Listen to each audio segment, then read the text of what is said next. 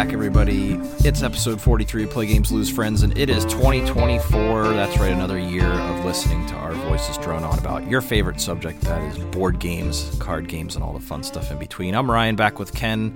Hello, everybody, and hello, Ken. How are you? Hello, and Happy New Year. We are officially uh, season three. Is that what we're calling this?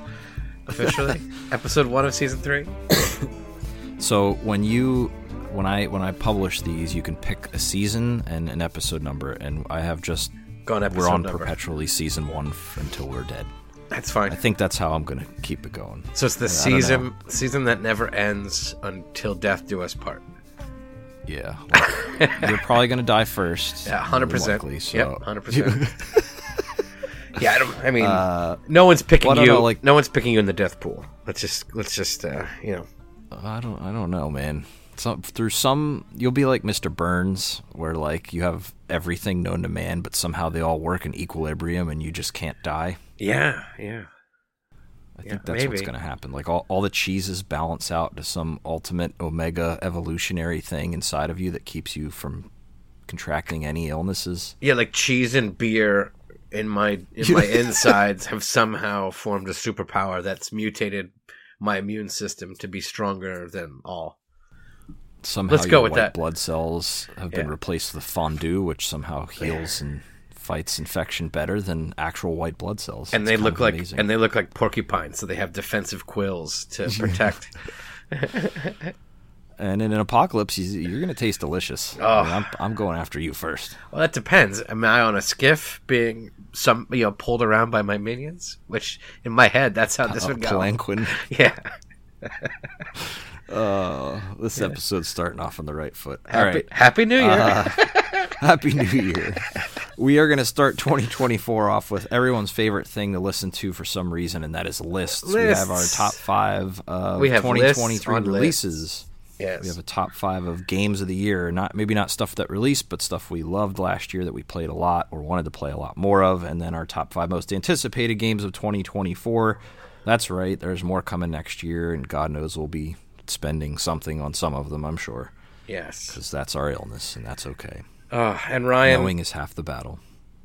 and that's such a coincidence. Spoiler alert. But anyway, uh, and, and in going through these lists and doing the research, and then yeah, obviously it's list season, so all your favorite contributors, all your favorite podcasts, everyone is doing lists. This is list the season of lists, and I come I've come to one huge conclusion. They're I need- meaningless. No, I need to play more games. I need to play more Oh, games. well. Like, I mean, did you need lists for that? no, I but feel like, like we- no, but like, but like in putting together these lists, like just looking at the 2013, uh, the 2023 releases, I bought some 2023 releases. I can't put on that because I didn't play them, but yet I or oh, same here. like I'm I'm I'm sad. I'm saddened by it. And then you look at some of these people that can do lists of 100 and you're just like, "Ugh." I mean, I guess it's your job, so you have to do it, but but they're playing they're they're listing games and I'm like, "Oh, I want to play that. I wanted to play that 2 years ago when I got it and I still haven't."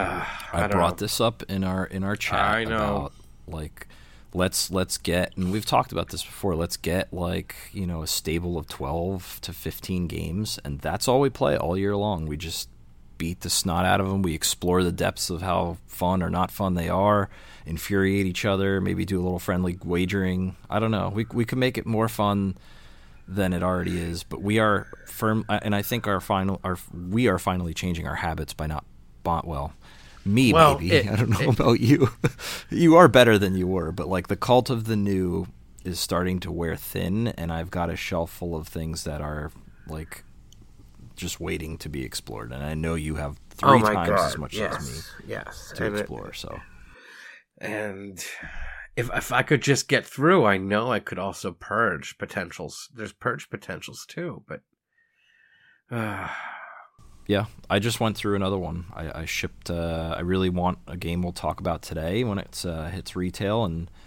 i just uh, got rid of some old stuff that just wasn't seeing literal dust on the, on the covers. Then I said it's time to say goodbye, and I don't miss them, and because they weren't getting played, and that's fine.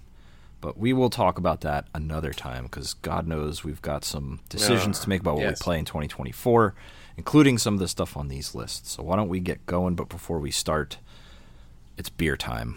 I wasn't going to have one, but I'm still getting over a cold, and what better way to soothe your throat than with alcohol? Uh, I'll start. I'm drinking a Nepenthe Brewing, which is I, I can't remember where they're out of. I think Maryland. Uh, yeah, Baltimore. They uh, had a keg uh, or sixtel of Nepenthe Brewing uh, Phantom Scream Imperial Double IPA, which I had never had before. In fact, I don't know if I've ever had any Nepenthe Brewing, and uh, got that sucker tapped up, and boy, is that tasty! How do you go right to a double? uh, Jesus. Yeah, well, that's the way I generally roll with beer. Yeah. I don't mess around with the light stuff unless I'm feeling. Uh, summer seasons will go light, but rest of the year I love a good. What is this? Eight percent, eight point six, something like that. It'll, it'll put me to sleep. Let's Nice. just say that. But it's uh, got a heavy bitterness, but a, a good amount of that citrus cut that you get from a good imperial or double. Um, really orange color too. I was kind of surprised at how much color was in this, but fairly expensive keg, but worth it. I, I think this one's going to be delicious, and you guys will get to try it on Thursday when you're here. So, looking forward to seeing what everyone else thinks. But that's Nepenthe Brewing in Baltimore, Maryland, and this one is called Phantom Scream, which has a very cool label, by the way.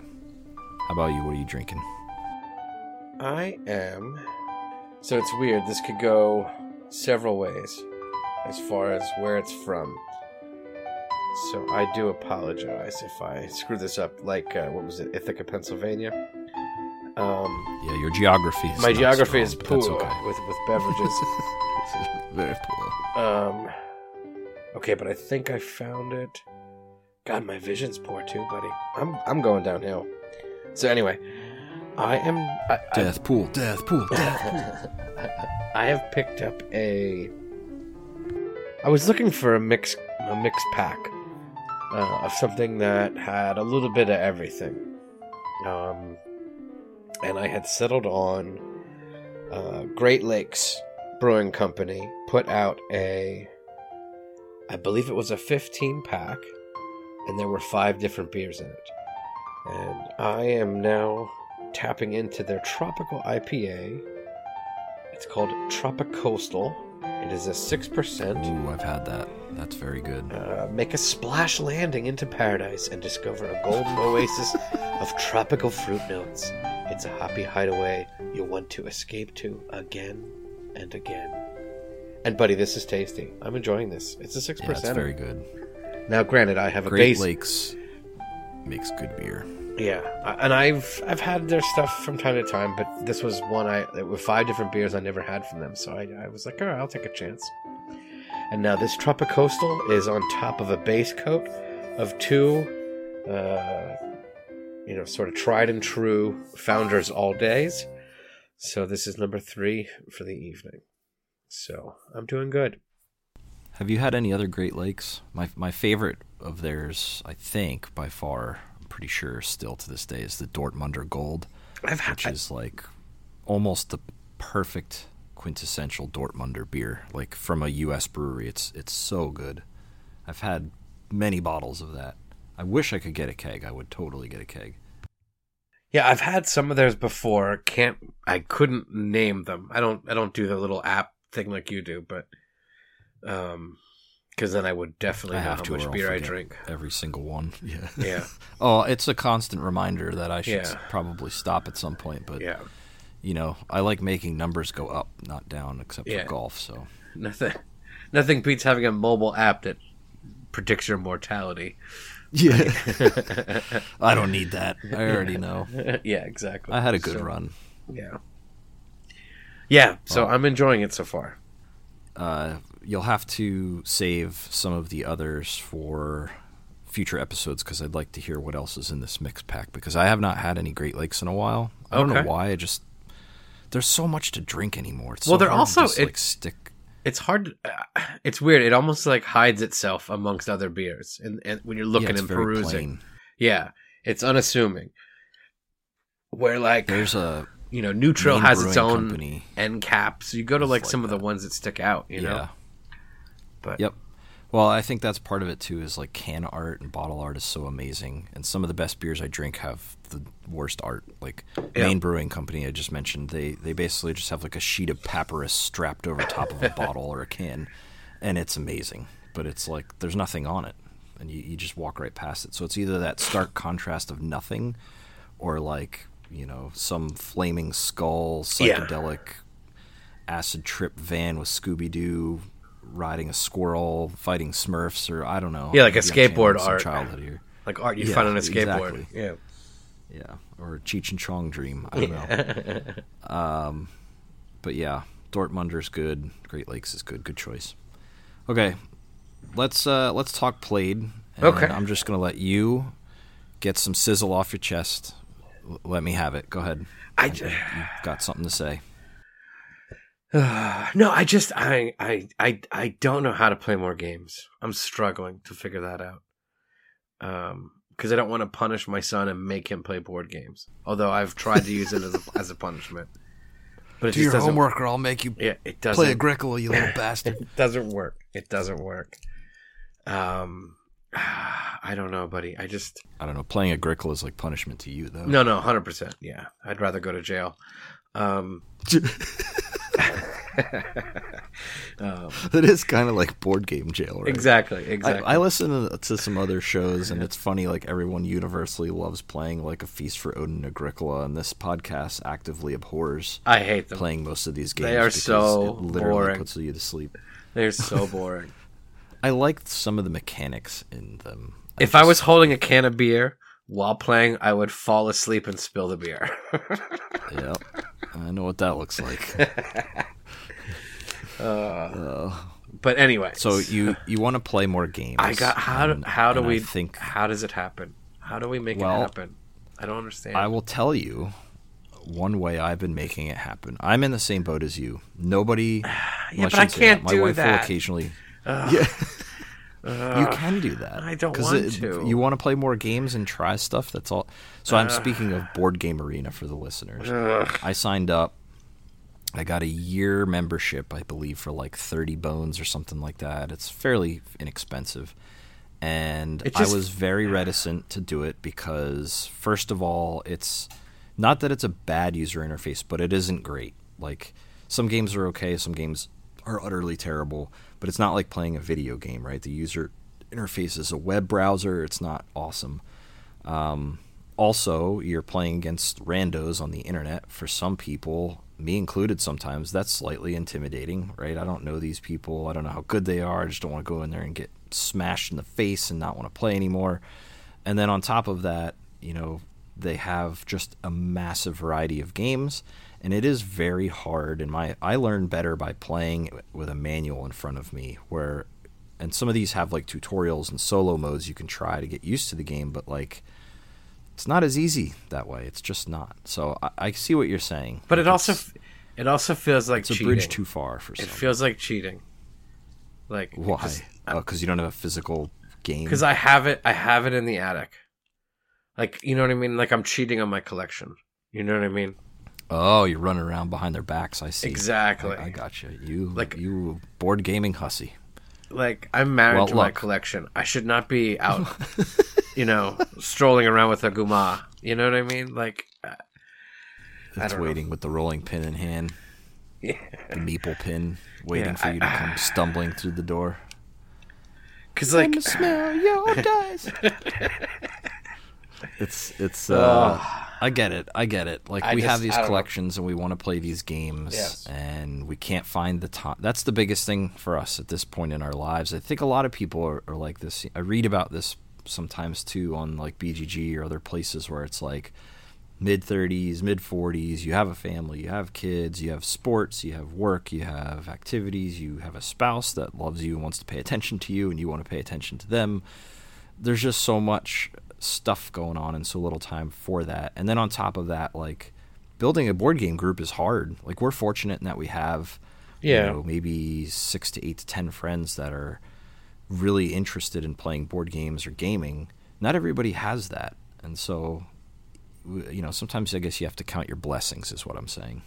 The blessing. Yep, the blessing.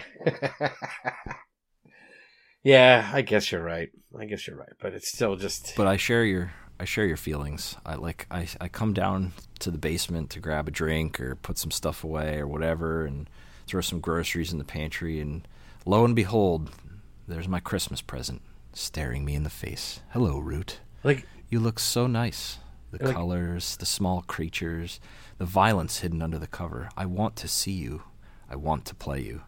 But I'm not going to play Root. When are we going to play Root? Like we have so much stuff to play we haven't touched and and we're about to talk about more that we Yes. loved this year that we didn't get to play enough. So Well- I really do think we just need to try to find time to play as much as we can and I think you got to look online. I think it'll help. No, I don't even. I I don't even want to go into my own attic and look at my games. Like, like I have.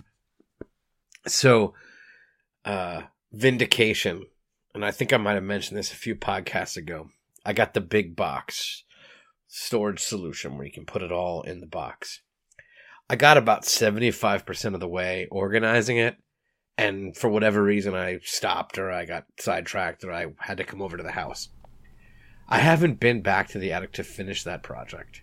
It's just sitting on the table, taking up space. It looks like I'm a like a you know, like a hobo's you know, shopping cart of just a mess. Boudoir. Yeah, like it's just and it just it, it like haunts me when I go and look at it and they're like, Come on, put me away and I'm like, No, I just oh Put me bad. away so you can not play me. yeah, exactly. yeah. I don't know, it's Well, I I feel the same way. Like I I got um we'll we'll talk about it later when the back bought. Even, we don't have a lot of back bought, but we did get some fulfillments in from uh, Kickstarter projects or we'll crowdsource sh- shit.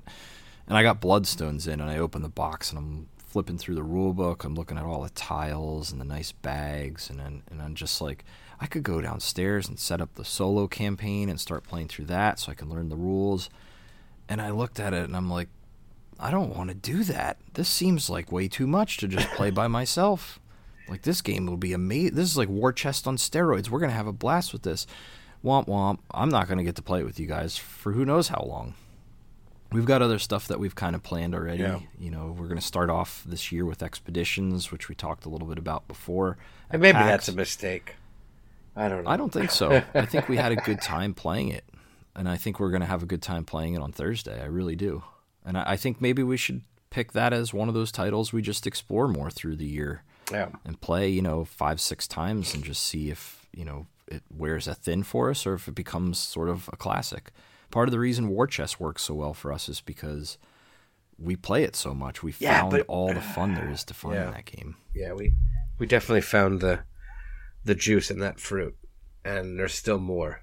Yeah. Um, Oh my god, it's running down our chins. It's disgusting. well, It's all crystalline in my hairy chest now. It's ugh, ugh. all right. gross. Moving on. Uh, yeah, I think you should put Well, that it project was- away. Speaking of solo, off right? Speaking of solo, over your bump. like again, then that was my thing in my head, right? I was like, well, then I'll just go and look at solo games to buy. So what do I go to do? I go to look, I go to look at Final Girl, which is the most epic, like Oh my god, there's hundreds of dollars of Yeah. stuff, and I'm like, ah. Now I'm at the like, No. so it, so it's like the crossing over into playing solo games, potentially buying one of the best solo games that we can buy today, but then like not wanting to spend money like on a game that at the end of the day I'm not gonna play. So why am I gonna buy it? You know. Yeah. So I talked myself out of it. I did good. It was close. Yeah, I mean, It hit my watch list on eBay. It hit my watch list on eBay because there was a good price for the whole like deluxe series one or whatever it was, and I was like, nope, I gotta just walk away. yeah, yeah. So- You just you you've. And maybe you're not there yet, and you'll get there, but you're just not a solo gamer. Like you're just not, and that's part of the reason why. Like I Well- can play solo games myself, but that's part of the reason why I dove into BGA is because I just you hit a wall with solo where you're like, "I I just don't want to beat my score again. Like it's like playing asteroids over and over or Galaga. Like it's fun, for like three plays, and then I'm like, all right, I, I, I've had my fill. I want Well- human competition now. Well, yeah, and and also part of gaming for me is is the laughs and the and the memories and and the the BS and and the Absolutely. you know the shooting of the breeze. That's what War Chest Like- does for us sometimes. and because it's funny like if you think about you know again going back in history when i was younger like um we would go to play cards with our relatives uh monthly or weekly or whatever and it was like that that freaking kitchen that house was so loud of laughing and and just it was crazy you know and and Yep. busting busting stones and and talking and and getting into arguments that are friendly and then maybe not so friendly but then we people don't show up for a couple weeks and then they come back because we're family right like it's just like i don't know it's just that's how it was raised and ingrained in me and then to just play solo by myself it just feels weird i don't know I'm I'm in the same boat. Like I grew up playing family for many years. Played Pinochle together. Like Yeah. that was the game of choice. And my great grandparents were married for I don't know 55, 60 years. Loved each other to death. Were close as all hell. But when they played Pinochle, they sounded like they wanted to kill each other. It was amazing. And my grandparents were kind of the same way. My family just it, it, same thing, like exact same thing. Yeah. I think I'm taking a different stance on solo though, in that it gives me an opportunity to try the game before I play it with a group. It gives me an opportunity to see some of the mechanics and intricacies of the game before I play it with a group. It also gives me the opportunity to sort of decide whether or not I want to keep it, right? Like Yeah. sometimes, you know, in the last two years, I've made some, I've literally made some legit mistakes in purchases. I bought games that I thought looked cool. I didn't look at the rules. I didn't read about it or understand how it played or check it out on TTS ahead of time. I just bought it. And I got it in here and I was like, I don't like this. I don't want to play this. Even solo, just learning, I'm like, this this isn't going to be good for us. Yeah. So I don't know. And and BGA gives me the opportunity to go one step further.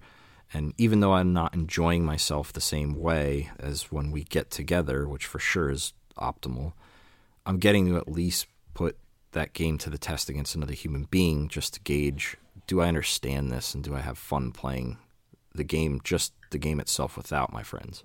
Because the friends add so much more to it. Yeah So yeah, I, I completely agree.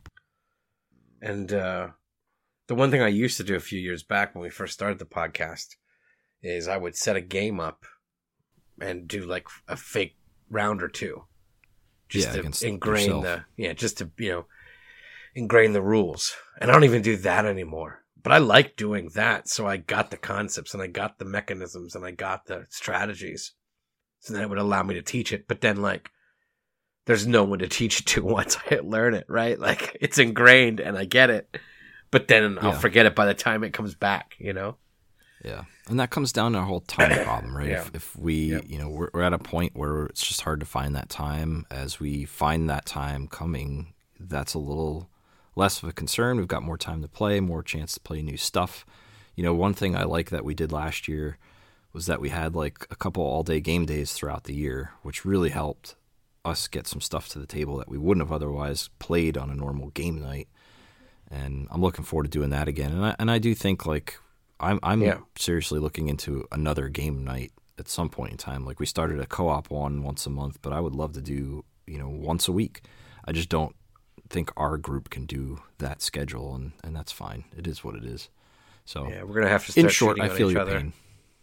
Yeah, which is fine because we're going to end up finding stuff to bring to the original group that we may not have played otherwise, right? Yeah, Um, 'cause- we're not the only ones that have large collections in the world. Well, because that's the thing too. Like right people. I, I've got some other local people that like want to maybe start up a little game group too. It's cra- it's, and I've been sort of not participating, but like I could lean in there too, which to your point would be another thing. And it's like it's local, so it's not like it's a huge drive. You know, I don't yeah, know, but it's a hike to get here. yeah, but But you know, the group we have works really well. We have No, a lot agreed. of fun. and I think everybody really looks forward to. it. At least I, I'm pretty sure they do. if Well, not, I'll it's a- find out. Maybe it's the free food and beer. Plus, for me, it's an excuse to buy toys on the way, so it's nice. Well, yeah, there you go. If that ever goes away, I guess I'll say sayonara. Yeah, because that's the whole purpose, right? yeah. All right, let's dive into our right. lists. So what? Well, are we going to So- lists or did we or did we did we play anything? Oh, that we didn't to talk played. about? Oh my god, it's 25 minutes and we didn't even talk about games we played. yet. Sorry, buddy. So, I just um, I had to get that off my chest. It no, hurt. it was a good conversation. Uh. I'm assuming you did play something though. I did play some games. Yes. so Why don't you well, break them down? So did did we did we record the last podcast after the holidays? So we did not talk between- about. We didn't be- talk about what we played at New Year's. Well, that's what I'm saying. Did we, we? The last podcast was between Christmas and New Year's when we recorded it. It was after Yes. Christmas. Yeah, Okay, so then or right before it, and then we released that week. I think. I, don't think so. Yeah. that was a- So Sick blur for me. so we've definitely got some games at the table. Um, I think um, one of my games that I, I did I talk about partners. You did not. Uh, so partners was a recommendation um, from from a coworker, and the way it was described, it was like a it was like a Parcheesi Sorry ish style game, and uh, I was raised on Parcheesi to the point where like I know mathematically when you roll the dice where the pieces just move without actually having to count out the spaces and how many spaces it takes to get from one spot to another. It's just like ingrained in my head. And the way Partners plays is it's a four player only, uh, where you where you have a partner, hence the name. And instead of rolling dice, you're playing cards. You get dealt a small hand of cards at the beginning, and you can trade a card to your partner at the beginning.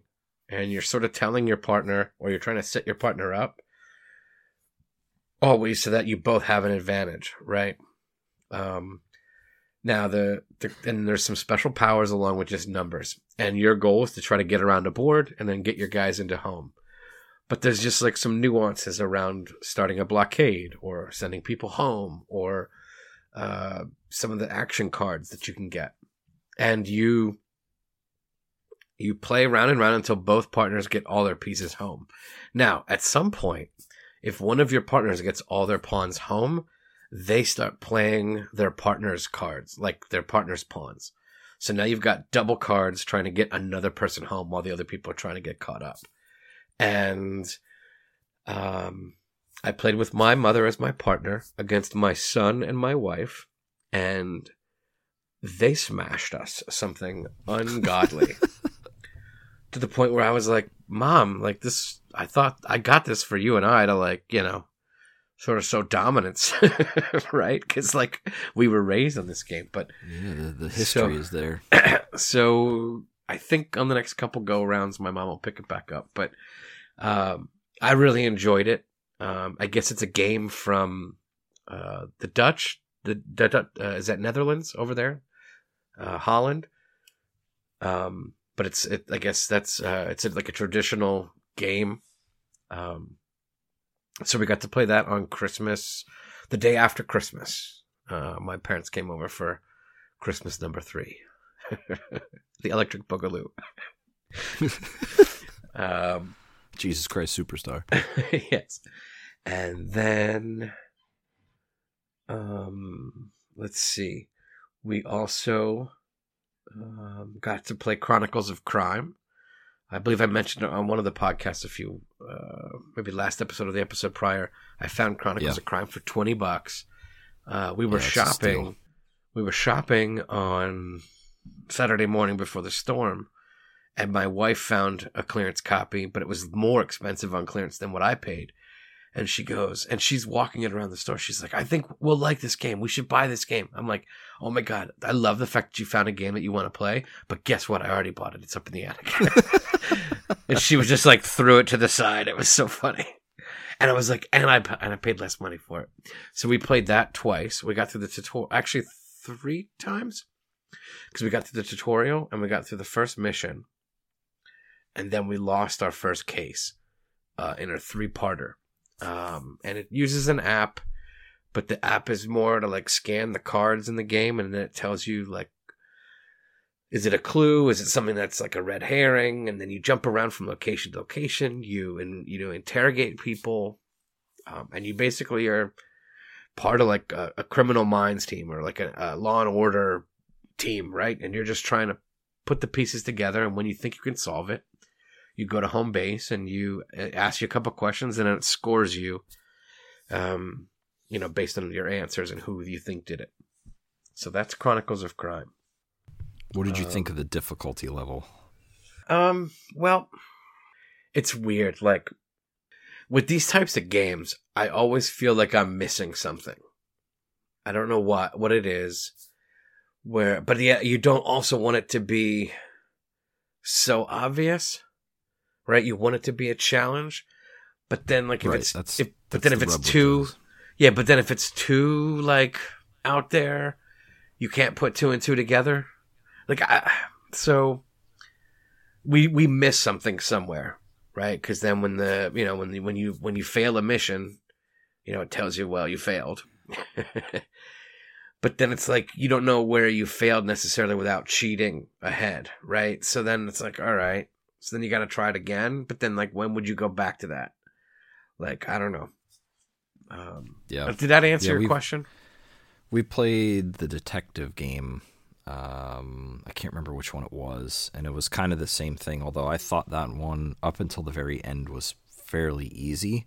Like I, I feel like we didn't struggle too much with it, and so I've I've read around for some others that are like it, and you get like a mixed bag of, eh, this was just too simple, or this one was too obtuse in its clue giving and it made it almost impossible to get the right answer. So I always ask when I hear someone play those because I'm curious about how they're all balanced more or less. And I, am guessing there's some kind of formula they follow. Maybe not.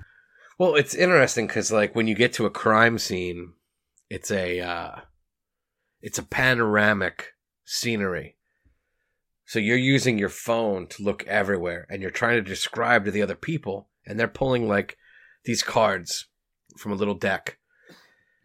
And then you scan all those cards um, to see like if it's a clue or not. So that little that like sets the foundation for the case. Gotcha.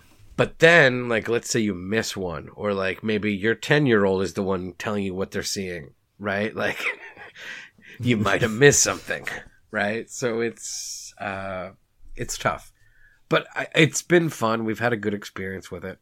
Uh, I think we'll play it again. Bucks worth. Yeah, I mean, yeah, it's um, to the point where like, you know, they're like, "Oh, there's expansions." I'm like, "Are there?" right. so, so we'll see if we keep uh, picking it back up and playing it. Um, and then, um, I think, um so those are the, and then I guess one more game that we didn't play together before we get into our together stuff is um I got Forest Shuffle to the table about three or four turns in before the little one woke up and uh ruined that. But uh it seemed like my wife liked that concept, grasped it pretty well. That's good. Um and I think Forest Shuffle will come back to the table.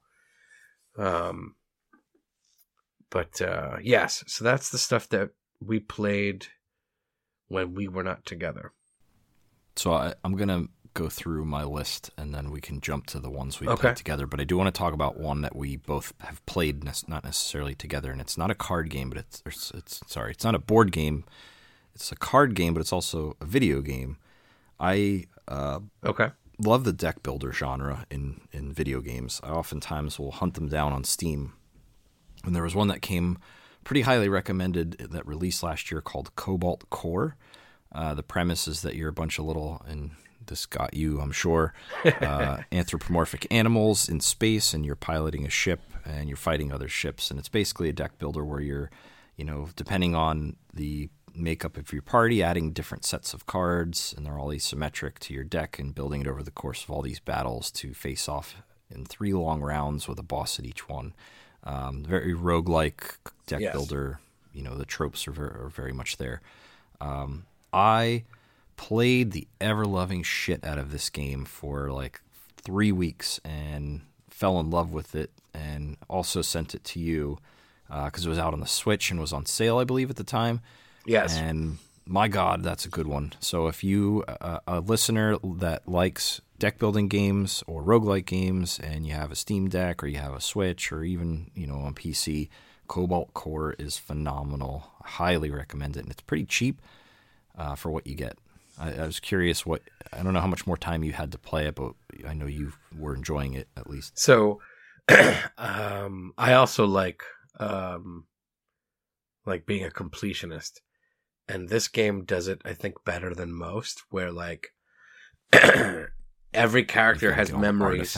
And, yes, ev- yes, and but also every character has memories to unlock, and then that yeah. adds to the story. So, but then there's characters to unlock, and then there's other ships to unlock, and then um, oh, yeah. every character has their own deck, which brings more cards into the mix. So, and then you can mix up the different types of characters and the mix up of, of your party because you can only pick three people to go on a voyage, and um the progression just, is just great.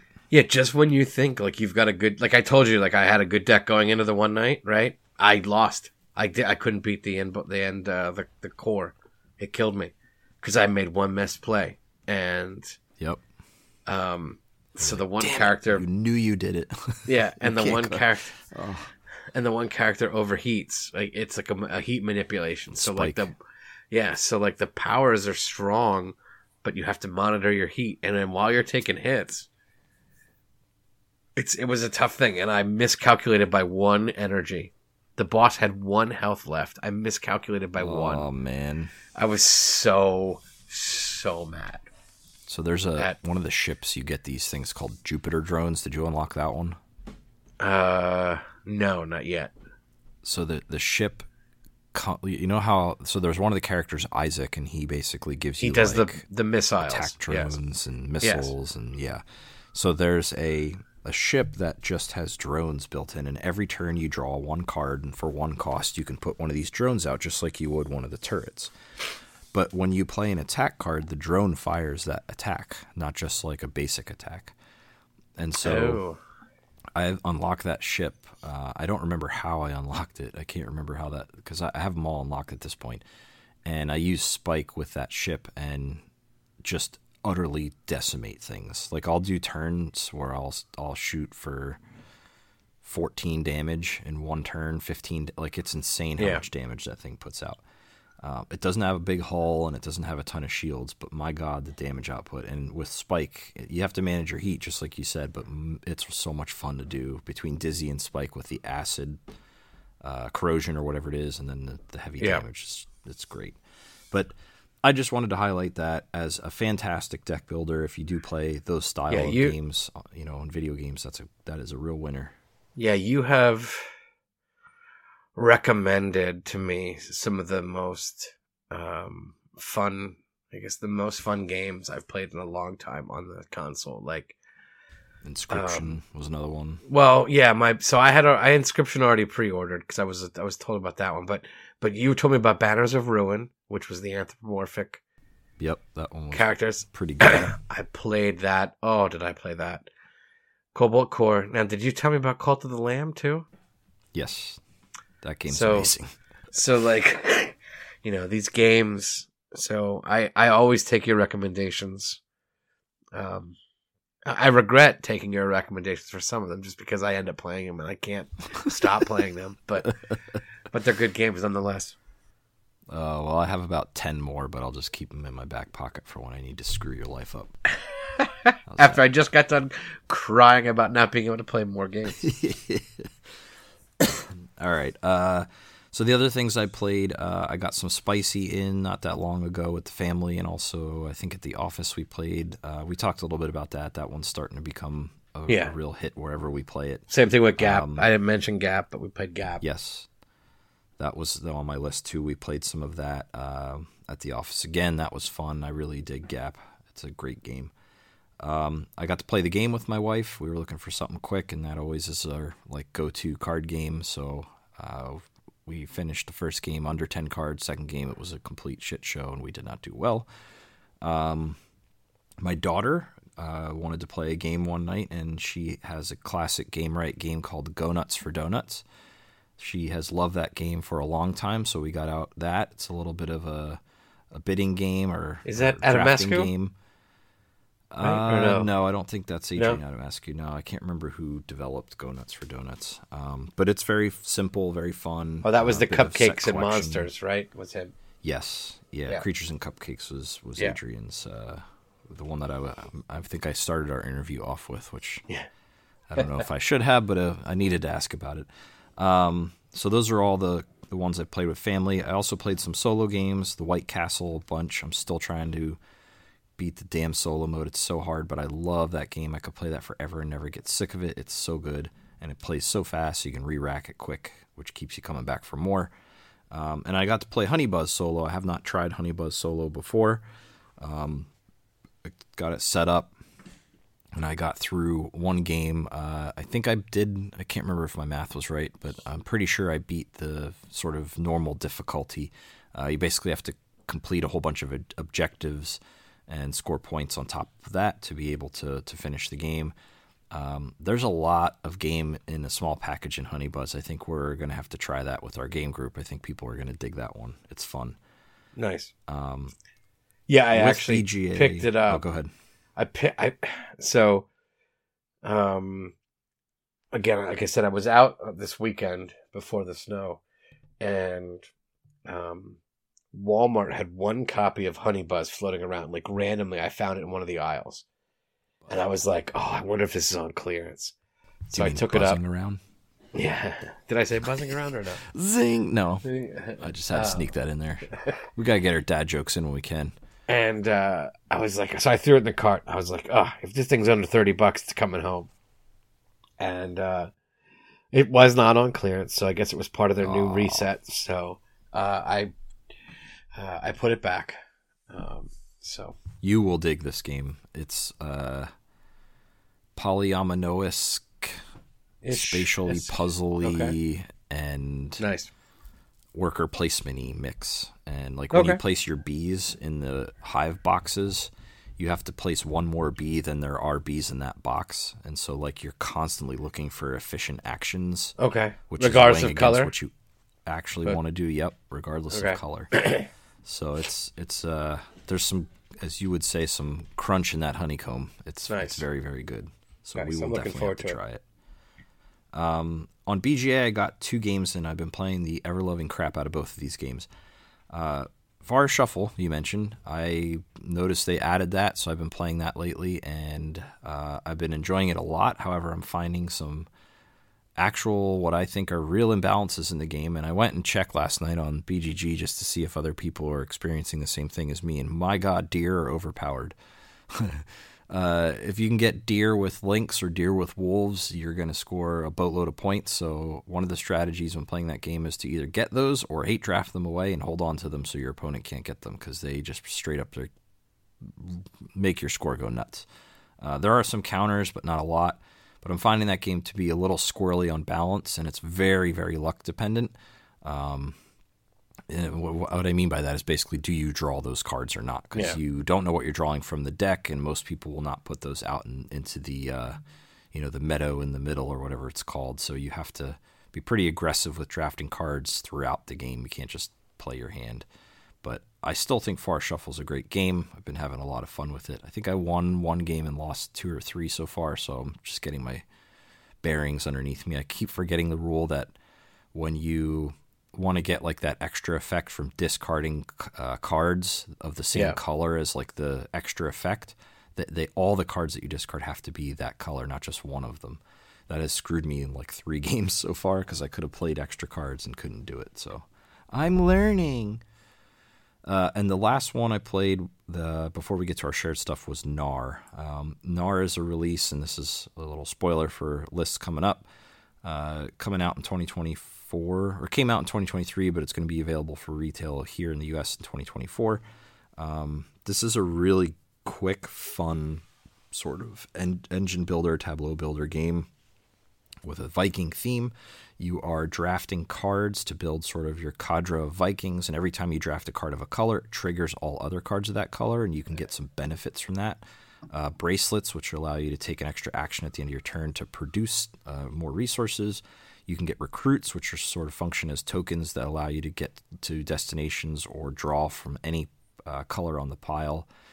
Uh, you can also get um, reputation, which helps you automatically earn victory points per turn as well as actual victory points.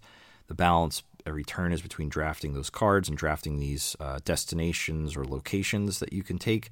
And those add to the top of your uh, little player board in front of you so that every time you use those bracelets, you'll basically create more production for yourself. Um, it's really, really good. Small decision space, but some really tight, solid decision making in a very small package. I think this game is going to be something that gets played pretty regularly with us. Um, but we'll see. But I I've been playing. I think I have seven games in now on BGG. Yeah, I it- really dig it. It really looks fun and solid. And Yeah. again, small boxy. Yeah, and that's kind of what I'm looking for with a lot of the stuff we seem to get anymore. You know, there's plenty of big box stuff out there. The time issue that you mentioned earlier, we're not playing, you know, Age of Innovation. We're not playing TI4. Like we we just don't have the time for those. So We're not playing Ark the- Nova, right? Like yeah, ugh. and I, and I want to play more of that too. Like that's Yeah. something absolutely on the list for 2024 in my mind. But the reality is, like a lot of those smaller box games can still have a lot of that crunch we look for and just a better, pa- uh, tighter package in terms of time. So Knarr is high on that list for me. Uh, let's jump into the ones that we played. Uh, we'll start with Noobs in Space. So give us the the two you know one or two minute premise, and then just let me know what you thought of it because I, I had I had some opinions. Well, so, um, so I, the what, what happened here was um, I was watching uh, probably one of the um, not necessarily the best games of 2023, but maybe the most unique or weirdest games uh, of 2023 lists from somebody on YouTube. And this game, Noobs in Space, popped up and it felt like it would take uh, the the you know my love of the crew into maybe a different direction, or I could play it with different audience. Um, that the you know the the audience that I play with the crew maybe would be different. So uh, I asked Santa for Noobs in Space, and lo and behold, under the tree was Noobs in Space, and you guys were coming over for New Year's, and I was like, "This is perfect. Um, this is this apparently is is the simplest game. We just shuffle the cards, go, and the game will just tell you how it plays." and I, I guess I was expecting a little more the crew, but what I feel like we got was a little more like escape or unlock. Yeah. Um, would and not not that that's a bad thing, but it just was my expectation was was one thing, and uh, I think there was a little bit too much repetition of the escapee type things in it for Yeah. my taste. I felt like they could have added some more puzzles or different puzzles. Um, Yep. well, we blew through the entire game in what was it, an hour and a half, maybe tops. Yeah, yeah, no more than two hours tops. Um, Yeah. So that was kind of my commentary too. Uh, I echo the same sentiments you just had. Um, if my wife picked up a game a while back on a whim called Sky Team, and it reminded me of like an escape room mixed with Sky Team, where you're kind of just like all shouting out parts, and you know, you're reading hold your on. part, and I'm reading my part. are you sure it's are, are, are you sure it's called Sky Team? Because isn't Sky Team the new two player with the airplanes? I could be wrong. Yeah, sorry, no, uh, Space Team. That's it, Space Team. Space Team. Okay. Thank you. All right. yeah. Yeah, wrong game. I want Sky Team. Too many games on the brain. Yeah, Yeah, uh, it was Space Team. It reminded me a little bit of like that mixed with an escape room. But it, my biggest complaint, and it, you know, I, honestly, I had fun playing it. Not like the most fun I've ever had playing a game, but like it was fine. It was, like it was something to do. It was Yeah. Again, I thought. I thought for like a, you know two couples playing. yeah, uh, exactly. it occupied us. We weren't. We didn't hate it. It wasn't like, oh my god, this is you know the search for Planet X. Um, and um, sorry, I just had to get that one in there. You watch your Um, slander's mouth. But um, but like, but again, like I said, I just was expecting something. Wasn't mad at what we got, but was like, eh, okay. And then we we beat it. Right, we're done. And I was like, okay, so now this can you know this can be passed along. You know, it's one of Yeah, those. that that's kind of my comment too at the end was just like, now what do I do with this? Because like you're not going to play it again with somebody because you kind of know it already. You'd have to wait like a year till it leaves the memory, and even then it might jog. So it's like this is just Yeah. go to the purge pile. Do we pass this on to some other couple? Like, what do you do with it? But it all depends. Like, how much did you pay? Do you care? No, Um, yeah, like I, I guess, like I said, I was expecting something, but you know, but yeah, I Yeah. think this will come in for for the work. It was novel. someone- yeah, Yeah, and and it probably stops there. So at least we gave it a shot.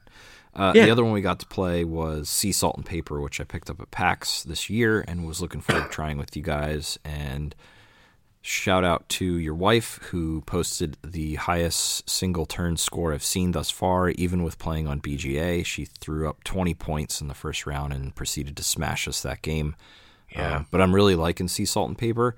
I think I have a little bit of quibbles with some of the luck based strategy around it. Like there are some games where well, we, we just had this happen at the office during the week where you just yoinked a mermaid out of my hand. Like it's it's it is what it is, and you just have to Well- accept it. But if you can, that game is is fun.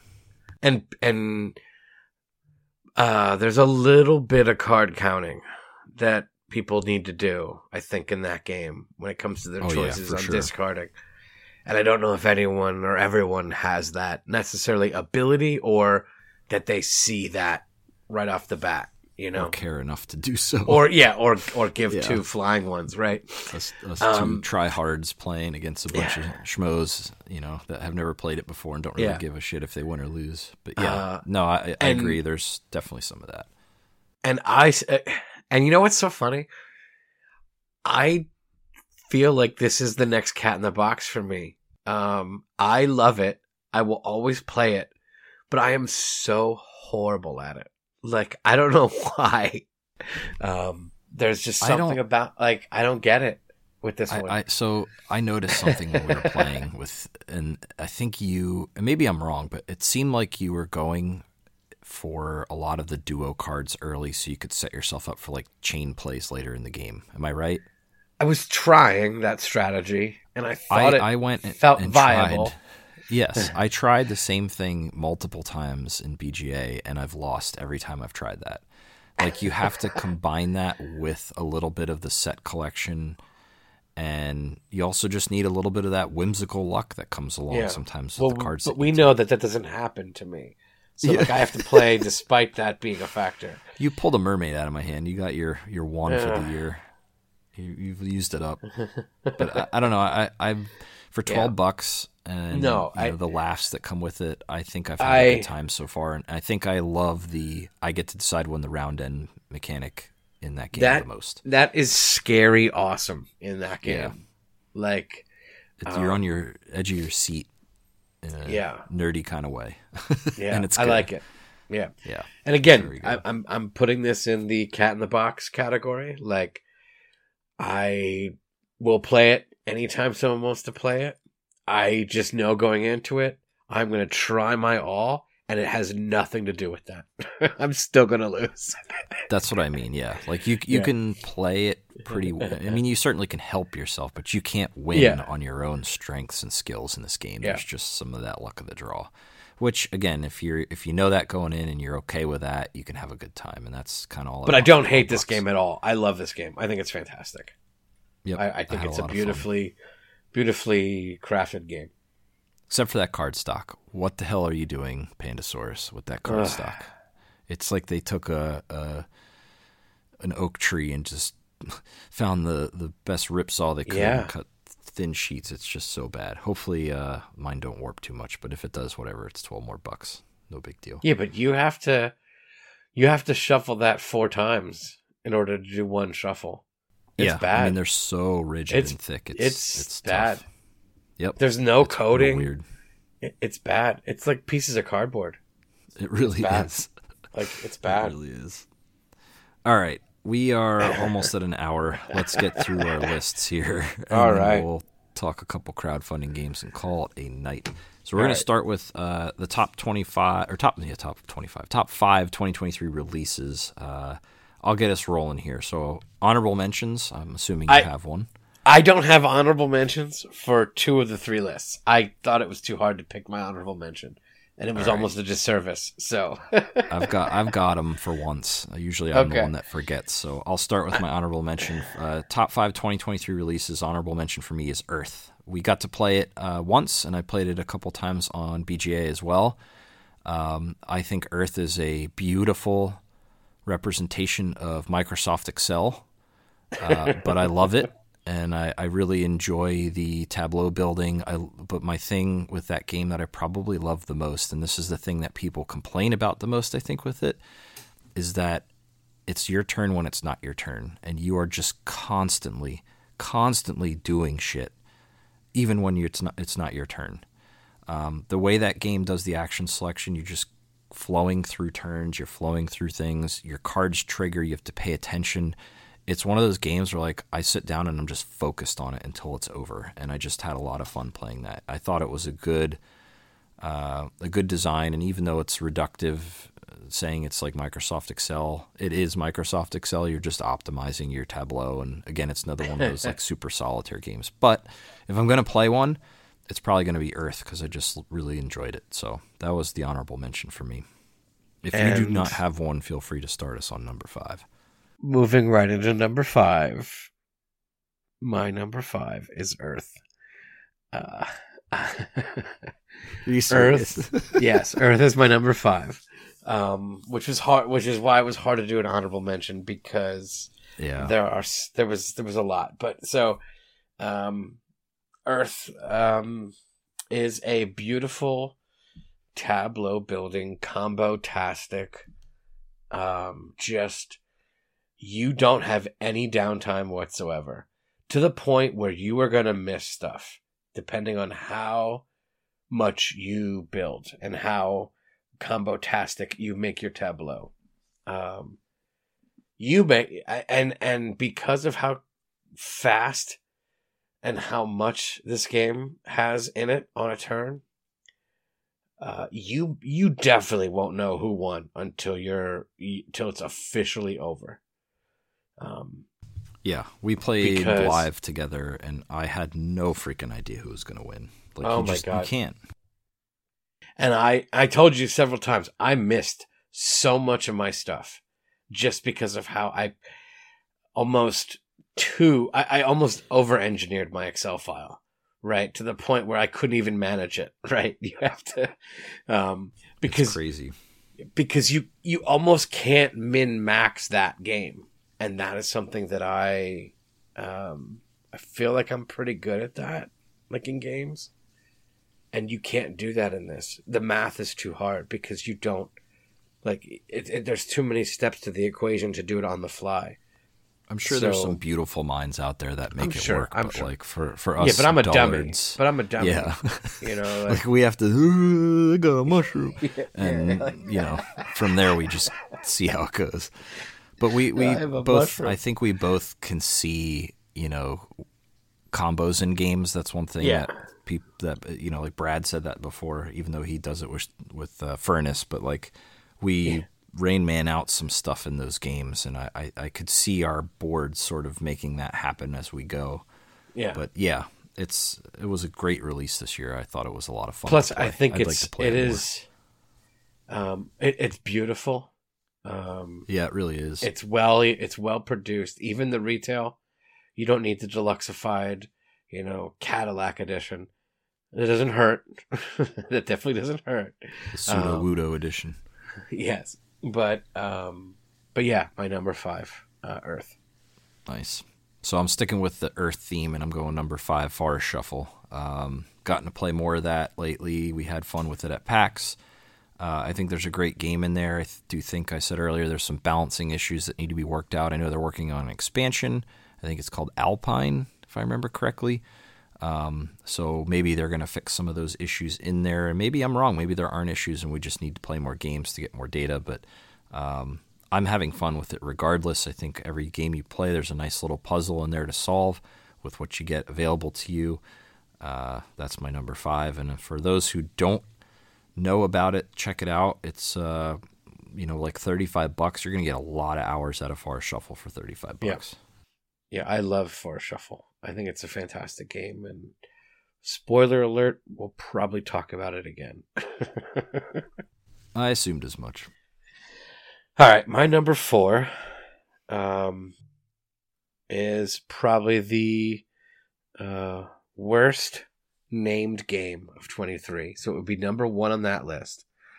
Although it's number four on the top release list for me.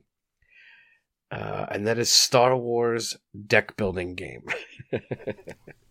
yeah. That is officially its oh, title man. on the box. Um, however, I wonder what it is. however, if you can get past the name, and you are a Star Wars fan, you will love this game. Uh, even if you're not a deck building fan, if you're a Star Wars fan, you will learn to love deck building, and this game will teach you how amazing and awesome deck building games are. We Star played Wars this the deck the building game, year, right? Uh, yes. Yeah. Yes. Yeah. This was good. I I dug this one. This one. Um, and I'm not a um, Star Wars person. Uh, uh, exactly. And but what it does for you someone just lost a lot of listeners from that comment, so I'm sorry. no, it's okay. Um, but what it does that I think is really sort of uh, adjusts some of the deck building tropes is the fact that the shared card pool. Uh, if it's a good guy card, it has something that's facing the bad guy player or the empire player that they could destroy it or do something and, and work with it in the in the center shared row. And vice versa. There could be empire cards that are in the center row where the rebels can interact with those. Plus the the base drafting that you can go through in the beginning of the game where you pick three bases that you think. And then you build your deck around the strategies of your bases. Um the force track i think is cool. It's minor in my mind um, unless you're really going force heavy. Um, but yeah, uh, I've enjoyed every time I've played it. Everyone I've taught it to has enjoyed it. My son's enjoyed it. You've liked it. Um, I've taught it to a few others. Um, again, it, it, it has enough uniqueness to a deck building that it's worth uh, owning, regardless of how many other deck builders you have, and especially if you're a Star Wars fan. So, Star Wars deck building game number four good choice. I had fun playing that. Like I said, not a Star Wars person, but I enjoyed the mechanics of it too. So, uh, number four, I already talked about earlier, and that is Knarr, officially 2023 release. So I may be cheating a little bit because I can't get the physical copy, but I've played enough of this on BGA and read enough about it that uh, it's high up on my list for the year. I think this is another one of those, like I said, small box games that's going to be a big hit and get a lot of replay value, which is something I value greatly in games anymore. Um, I really enjoy the theme. Uh, the execution's great, and the price point's great. So for bang for your buck and lots of fun, I think Knarr is a winner. That's my number four for my top five 2023 releases. Back to you. Number three for me, we talked about uh, in our post PAX recap. Uh, and this was one of Stonemaier's big releases for 2023, and that is Expeditions, set in the world of Scythe. Uh, spoiler alert, we're going to be talking about expeditions again in the very near future because we are bringing it back to the table. Uh, ex, uh, expeditions is in under a, four hours this time. Yes, expedition is a. Uh, I, would you call it an engine or more of a combo building action selection? Yeah, it's um, more of an exploration. Uh, yeah, you know tableau building in a way deck building. Yeah but then but then the tableau resets every time. So if you get more cards yep. that will work better in your tableau you can always do that down the road. Um and it, has got um the, the the race mechanic of scythe where you're trying to get your stars out with certain uh, objectives, whether that's regions explored or uh, uh, what was it? Is it is it is it lessons taught or lessons learned? I forget what the the quest or quest completed. Right, it's quests. Yes. Yep. Um, or upgrades, amount of upgrades, or you know, just amount of cards that you have in your in your arsenal. Um, and uh, the mechs are asymmetric. Uh, then the characters and the companions that power and work along with the uh, the pilot of said mech are also asymmetric. So, um, but they do sort of give you a little bit of a strategy between your your pilot and your mech on sort of how you can uh, take advantage of the of of them to advance your game and potentially win the race. Uh, and that's Expeditions, my number three. Yeah, I'm looking forward to giving it another shot, and I think we'll probably play it more than once this year. I feel like there's enough game there to explore, and I don't feel like we've seen enough of it yet to to say we've really had a true expedition into expeditions. Oh, look at that! Look, look at, that. you! All right, number Deception. three. Yes, expedition. No, that doesn't work. Number three, uh, I had a great time with this game many times last year. I put this game in front of a whole lot of people last year, and everybody had a great time with it and laughed, and it just became like an instant hit. And that is that's not a hat. Um, I knew that a, was going to be on your list. I, it's a deck of cards. I added it, removed it, added it, removed it. Yeah, so. it's a deck of cards with crudely drawn pictures of objects on them, and all you need to do is remember yours. The problem is you're not going to keep yours for long. You're going to pass it in either left or right direction, and you're going to get another card back. And then you need to remember that plus the one you passed. And that goes on and on and on until uh, one player is wrong three times and they lose the game, similar to cockroach poker, in that there's only one loser, which I, for some reason, love that mechanic. Um, it is amazing that in a social setting with this game, you will forget the card that was dealt to you within 15 seconds of you flipping that card over. Uh, I have seen so many people just break down in laughter because their memory is that poor. Um, we've had games where people are calling out objects that weren't even in the game, and somehow or, people believe them and allowed the card to pass, and it just or were face up in front of them yes. as you pass it to them, and yet they still were like, oh, "Okay," and they moved it along. Yeah, like just some hilarious moments, yeah. and it has you know, a lot of times those games are just kind of like a gimmicky thing. This one has the replayability. It's fun enough to bring back out every so often. It's not something you can play every day, I don't think, um, maybe with the right group, but it's just one of those rare uh, $10, $12 absolute hit with all group type of small box card games that works perfectly. Um, that's my number three, and that is not a hat. Ryan, get ready. My number two. Ooh is a co-op. What? My number two is a co-op. What did you do with Ken? And where is he? It probably has a little bit to do with my number one. And now, uh, but but I want to get it back to the table very quickly, and play it more. And that is Disney animated.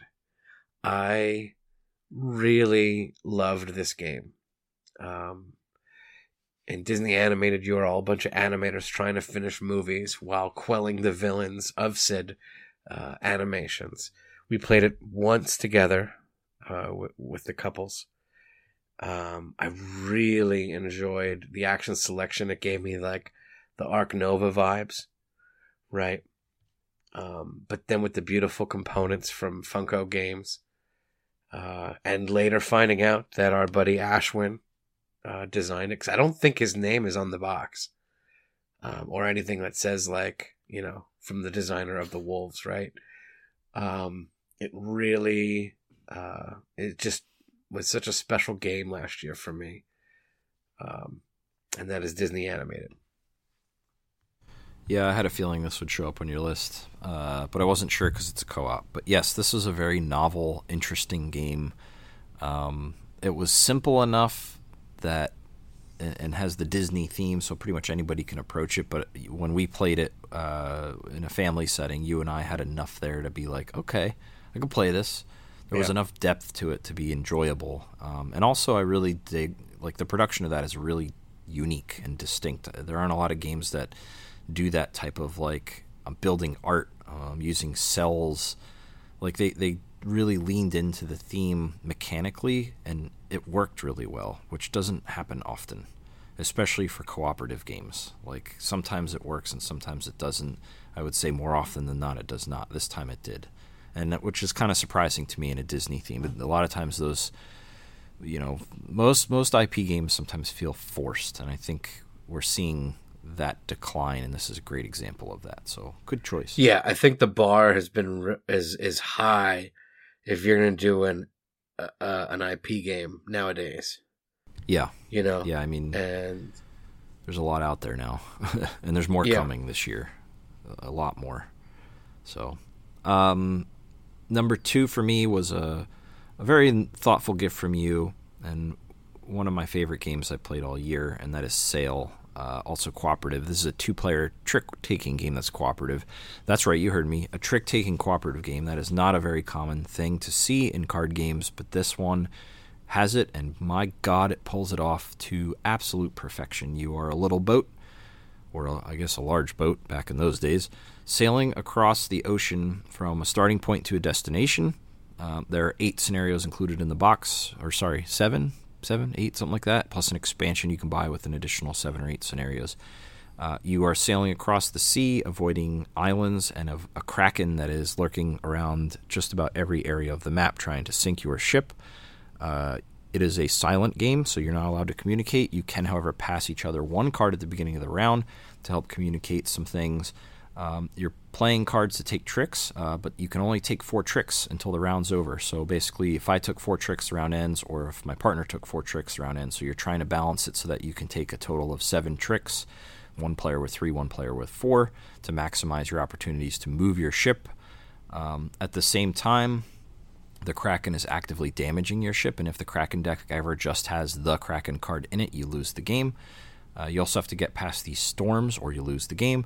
You also have to get to the end by round five, or you lose the game. You're getting the theme here. It's very, very, very difficult. However, um, it is extremely fun. Very, very well done.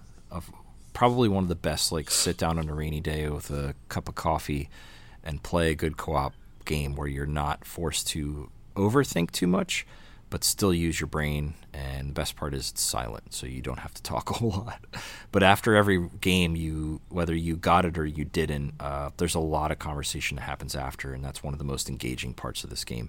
The art is beautiful. It's not terribly expensive. It's an all-play title. Cheers to them for putting out some really good stuff this year. Sail is my number two top uh, five 2023 release. I am really, really glad that this hit the way it did. Oh, for you, couldn't have picked a better one, buddy. Um, and again, it was your, it was your. You said to me, "You're like, I'm really liking. I like I really like what I'm reading on this game, and I'm not gonna buy it."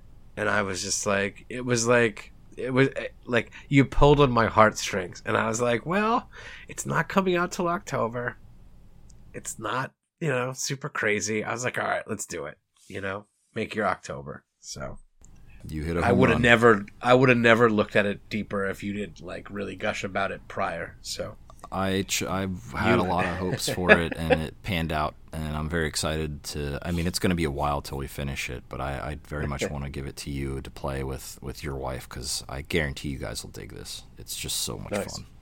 all right, my number one, and as I mentioned, uh, 2023 was the year of Disney in in in my life, and uh, not only did my youngest son fall in love with the Jungle Book and Lion King, so that is nonstop uh, on the TV in our house. Thank you, Disney Plus. Uh, my number two is Disney animated, and my number one is the uh, Disney Lorcana trading card game. What a surprise! I, uh, you know, if you've you've listened to the last couple episodes, I've been on this uh, resurgence, uh, playing a CCG. Um, I'm I'm just about done with my sealed league. I've got two weeks uh, of that to go. going into my first constructed Lorcana tournament on the 20th. Um, I've got a deck I'm working on. I'm about, I don't know, 10 cards shy of having it complete. Um, going into another league of potentially constructive, which I may or may not do. Um, but then that will take us right into the release of the third set, which then will start another sealed league. So uh, I might be taking a little break going into it, but um, I have been in love with this game. I've been enjoying the way it plays, and it's scary that I'm into another CCG, but but yeah, uh, the the product is solid, um, and the game is great.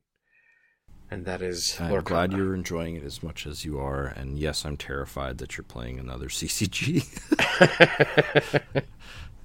but uh, you know, if if uh, the league stuff pans out, it's it's nice to be a part of those things, and like you pay for it, but you also get a lot out of it, right? Like just like yeah. a game group, it's it's yeah. camaraderie it, and fun and competition, and those things are hard to replace. Yeah, I'm getting to meet. Priceless. I'm getting to meet you know 10, 11 other people that um, I never met before. There was only one guy I met before, right? That he was at the he was part of the Keyforge League. Other than that, um, everyone else is brand new. Um, most of them were at the release events, and then stuck around to stay in the in the league. And uh, it's been cool to get to know people, get to meet people. You know, we're laughing. You know, we're making jokes. We're starting to get to know each other. Uh, it's it's fun, um, and it's something that I haven't had necessarily at that level, right? Since like yeah. what, 2019. You know, it's been a while. so. That's good. Uh, I had a feeling that would be number one, and from all accounts, the game sounds solid too. So, you you carry on, my wayward son. Keep buying those cards. all right. To wrap up our top five 2023 releases, I am going to list my number one as The White Castle. Uh, I've been looking forward to this game for a while. I picked it up at PAX. I've done nothing but play it since. Uh, I got one two player game in, uh, actually two two player games in with Kirby. Uh, so I have played it against another human being. That is correct, not just solo like a like a bum. Um, I think this game is a a chef's kiss of design. It is tight. It is fast. It is full of hard decisions. It is simplistic in its mechanics. It is uh, incredibly variable in its setup, and it all comes in under forty bucks. It is one of the best games I've played in a while. Uh, it has elements of Euro-ish engine building and um, you know sort of that get my workers out and uncover more bonuses and production goes up, but not in a way that puts you to sleep. Um, it's a beautiful production. The game is you know a Japanese. Uh, political intrigue at court is not something that I'm terribly interested in, but uh, it doesn't really bring the game down. Um, sometimes Steam can really affect the game. I don't think that's the case here. It's just gorgeous, and I love it, and I can't wait to play a whole bunch of it this year. I'm going to continue to play it solo until I can beat that damn AI. Uh, and I'm looking forward to playing with other people. I'm very curious to hear what you in particular have to think. Um, knowing that you dislike Euros, sort of that have boring themes well, like this but we will see because I don't think this fits the mold. So that is my number one. A very tough decision for me between that and Sail, but I think if I had to step back and look objectively at the top releases for the year, the White Castle trumps it just because it's got a broader approach than a cooperative two-player trick taker. So that's my number one, Fair and there's enough. my reasons.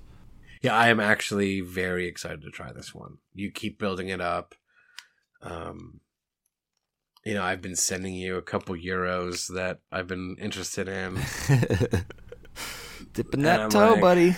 Dipping that so toe. If um in the Thames. If it's not just if it's not just beige cubes, the resurgence, I think maybe I could I like something again. Yeah. No, I I think the I think and the White Castle is a beautiful production. Yes, right? like, it is. It's well. It's coming a long way. I yeah. think they're starting. That's Devir, right? We, yeah, yeah. That's the other thing to mention. Yeah. Like as as Yeah. publishers go, they had one hell of a 2023. There were some fantastic games put out by Devir this year, in the White Castle. Devir's a beast right now. Like Yeah, they really are. just the fact that you see that little blue logo, you're gonna look at it twice. You know, you're gonna pick Yep. it up. You're gonna read. You know, no doubt. Yep, and Shei and Isra, who produce or who developed the White Castle, also did the Red Cathedral. So now I'm kind of intrigued to try that. And they have some more That coming one- next year. So I think the Red Cathedral's like super heavy in comparison, right?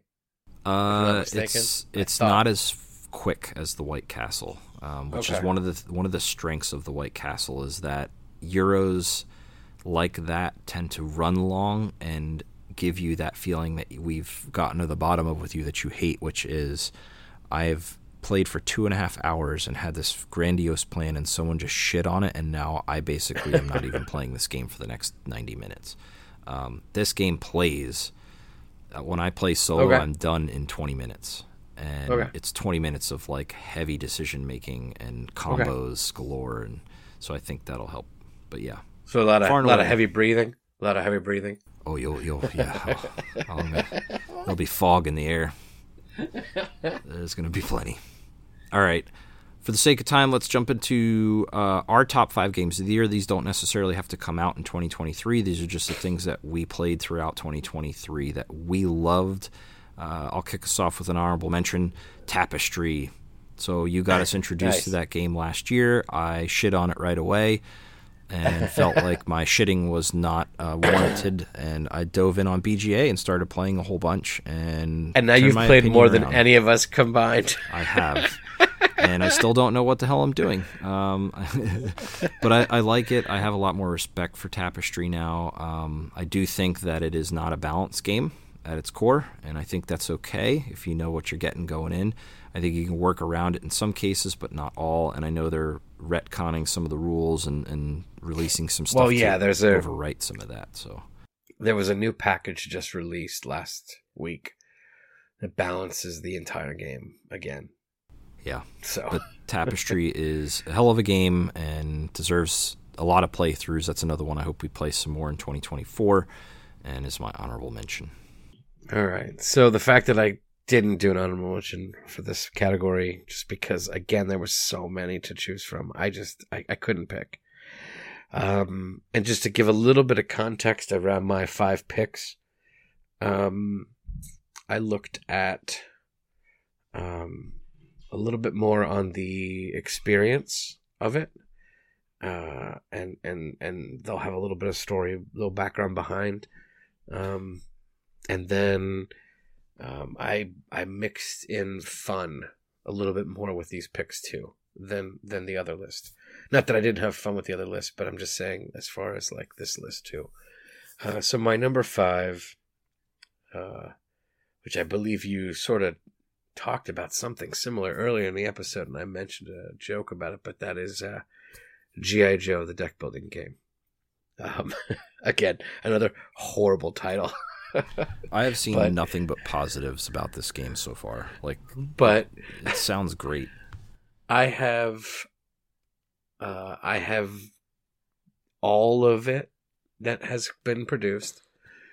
Um I've and I've played it one time, but that one experience playing with my cousin uh and my son uh was awesome this year. And I'm so glad I finally got it to the table. Um it it it is it plays like the cartoon show that we used to watch as as children. Um, that I will from time to time go back and rewatch as an adult. but um, G.I. Joe deck building is uh, a very well done. Uh, again, does it differently than most. It's fully cooperative.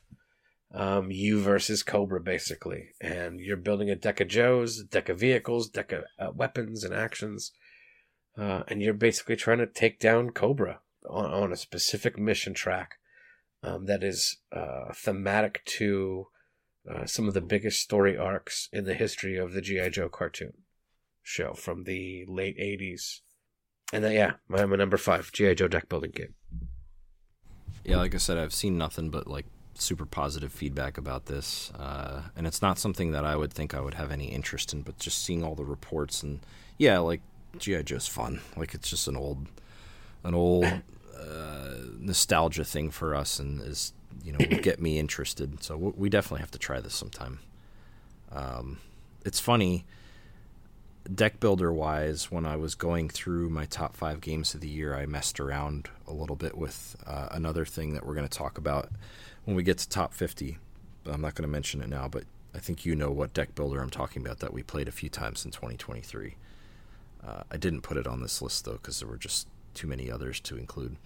Uh, number five is the Old King's Crown. Now I know this isn't officially out yet. Um, the Kickstarter campaign is done, it funded, and we'll be seeing the uh, final copies of the game delivering in 2024. But I was fortunate enough to reach out to them, and they graced Ken and I with a prototype copy of the game.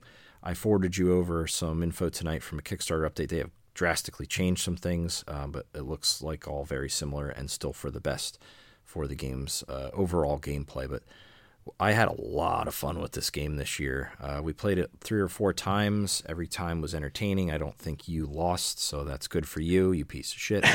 Uh, it was one of the more interesting games I've played in a while. Um, a little bit of a lane battler, some uh, card shuffling, hand management, deck building, political intrigue. Just really, really fun. Uh, it fired on all cylinders for me when we played. It is also one of the most beautiful productions I have ever seen. Uh, Pablo Clark, who we interviewed uh, many episodes back at this point now, uh, did all the illustrations for the game, and that man is a talented artist. Uh, it is beautiful. And I just couldn't stop thinking about this game when I was coming up with this list and thought it deserved a spot, even though uh, there were some others that I played this year that I had more fun with, to your point. Um, I think the final version of this game is just going to be one of my all time favorite games by the end. So that is the Old King's Crown at number five. Well, I probably should have stated too at the beginning. I did not have any crossovers between any of my three lists. I did that intentionally. Um, and you are 100% right. The Old King's Crown needs to be on a list. I'm glad it, this one made yours. yeah, I couldn't leave it off. I just kept thinking about it. It's just such a fun game. All right.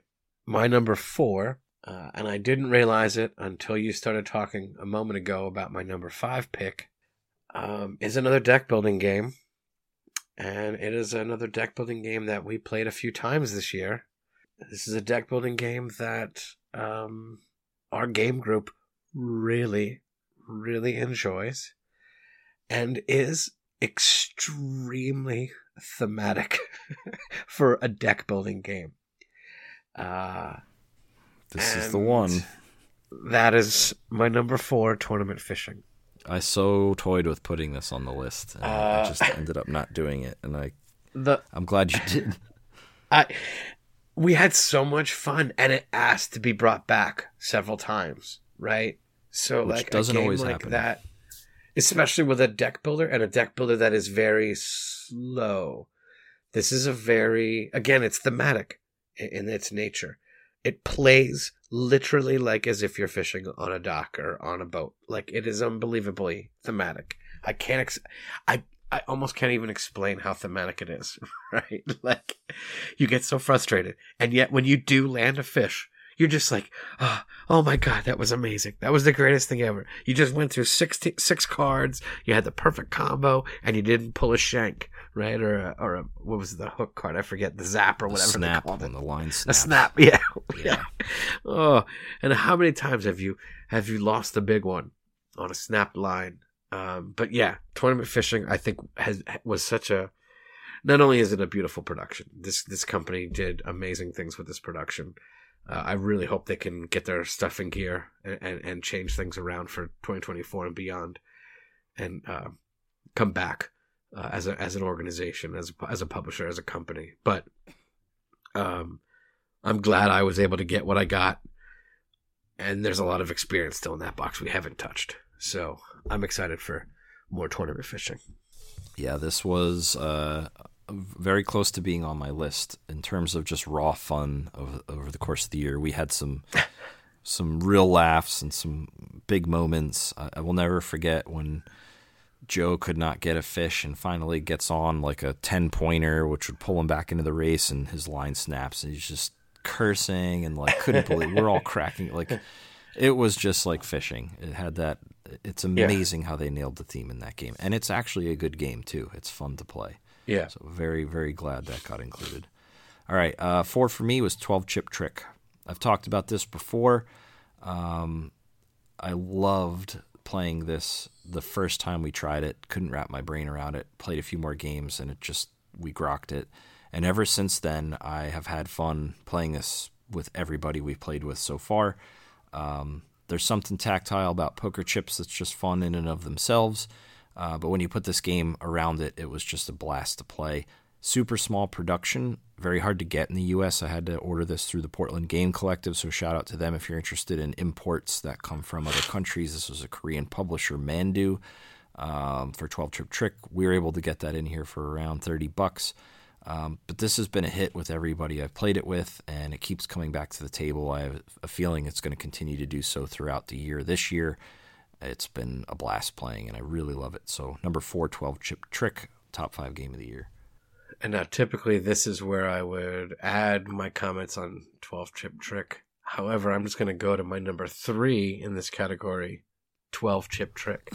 um, this game is amazing for being 16 it really is. chips. I, so, and it's funny. I didn't. Re- I don't. Re- I. I think I remember you saying like, "Oh, I'm buying this game," and I was like, "Ah, whatever, whatever, okay, you know." And then you played it you know? with a few people, no, no, no, no. But you played it with a few people at, before I got to play it, and I sat down, and the first thing I do is throw out the red four like an idiot. But I didn't realize what the game was. yeah, you and don't. then you just don't. And then you, and then you quickly are like, oh, and then you're like, oh, and then when you see it again, you're like, oh, and then you're like, oh my god, this game's amazing for just how simple it is, the level of strategic depth, and just like a little bit of that pusher luck because you don't know if the person behind you is going to screw you or to try to screw the person behind them, right? Because yes, they could really, hundred percent. Like, that, however, the tension there that makes this oh, game juicy. Yes, the ten. Yeah, you could you could cut the tension in this game with a freaking knife. It's amazing, uh, and and and we've had so much fun in every group, in every mix of people that we've taught and played with this game for what four months out of the year, yep, something like that. Yeah, like yeah, it's twelve chip hit. trick. It had to make the list, so that was my number three. I'm glad it made it. Uh, I can't wait to play again. yeah, uh, number so number three for me is one that I've put off buying because I was like, it can't be that good. It can't be as good as everybody says it is. It's not that great. And that's Scout. Uh, I finally got it at PAX this year, uh, and my God, that game replaced like three other games. It's good. It's as good as everyone says it is. It is one of the best Oink games there is. I've had a blast playing with everybody. It's one of those. It's like one of the ultimate filler games, in my opinion. Like if I had to you know, uh, fill a, a, small bag with filler. Yeah, games. but you could is... play, but you could play Scout all night long. You and, could, and, like, yeah. It, you can't it, get you, tired. You could it. have Scout Night, right? You could have Scout Night. That's how good that game is. You know. Yeah, it, it really is, and and it's a little pricey for just a small box card game. Oink games are a little bit more expensive, but my God, you get your money's worth out of this. Number three, Scout. It is as good as everyone says it is. Go buy it. You you yeah. Run don't walk. It's amazing. Yeah if you like trick taking, if you like getting together with laughs, I mean, this one's so good. It's just so much yeah. fun.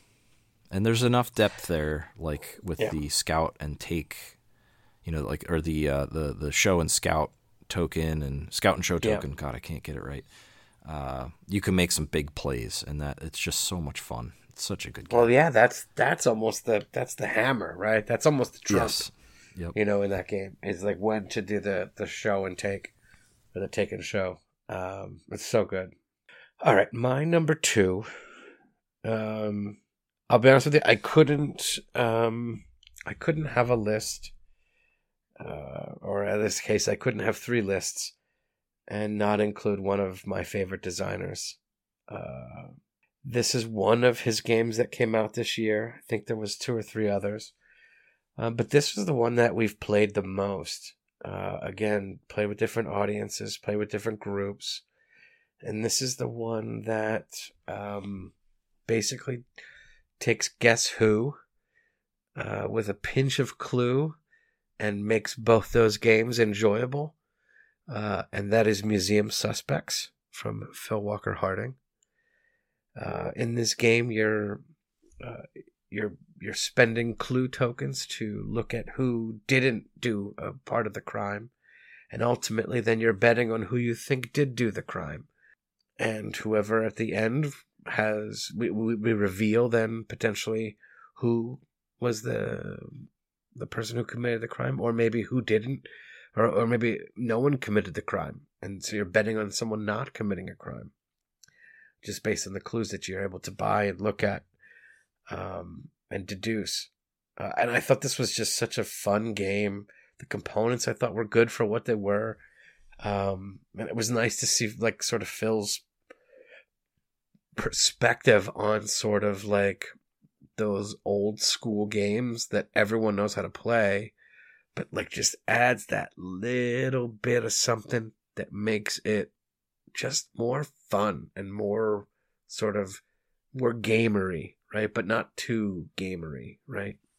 And That that's Museum Suspects, my number two. deal with the devil because he takes things that are like mediocre and somehow finds some secret sauce to add in to give Yeah. them enough depth, enough tension, enough big moments or key plays or whatever to give them what they need to take them over the top to be good. And this is a great example of that. When we sat down to play this early in the year, I think it was, I was like, meh. When we started, I was like, I, I don't. I played a lot of Guess Who when I was 11. I'm done with that. And the more we played, the more I saw, oh, there's the Phil I know. And by the end, Yeah. it was it was fun. It's just fun, and it's one of those ones where I don't have to come in like uh, it's not even me. It's more like let's say my wife does not have to come in and be a brain burning game. She can sit down and think a little bit, but still have a lot of fun, and that's the balance he gets in his games that make them target exclusives, right? That that makes them so approachable. So yeah, good pick. I didn't even think about this game, but it, it is very fun. And you are between that and summer camp. That man has you. I swear he could he could release uh, toilet Yeah. paper with your face on it, and you'd probably buy it at this point.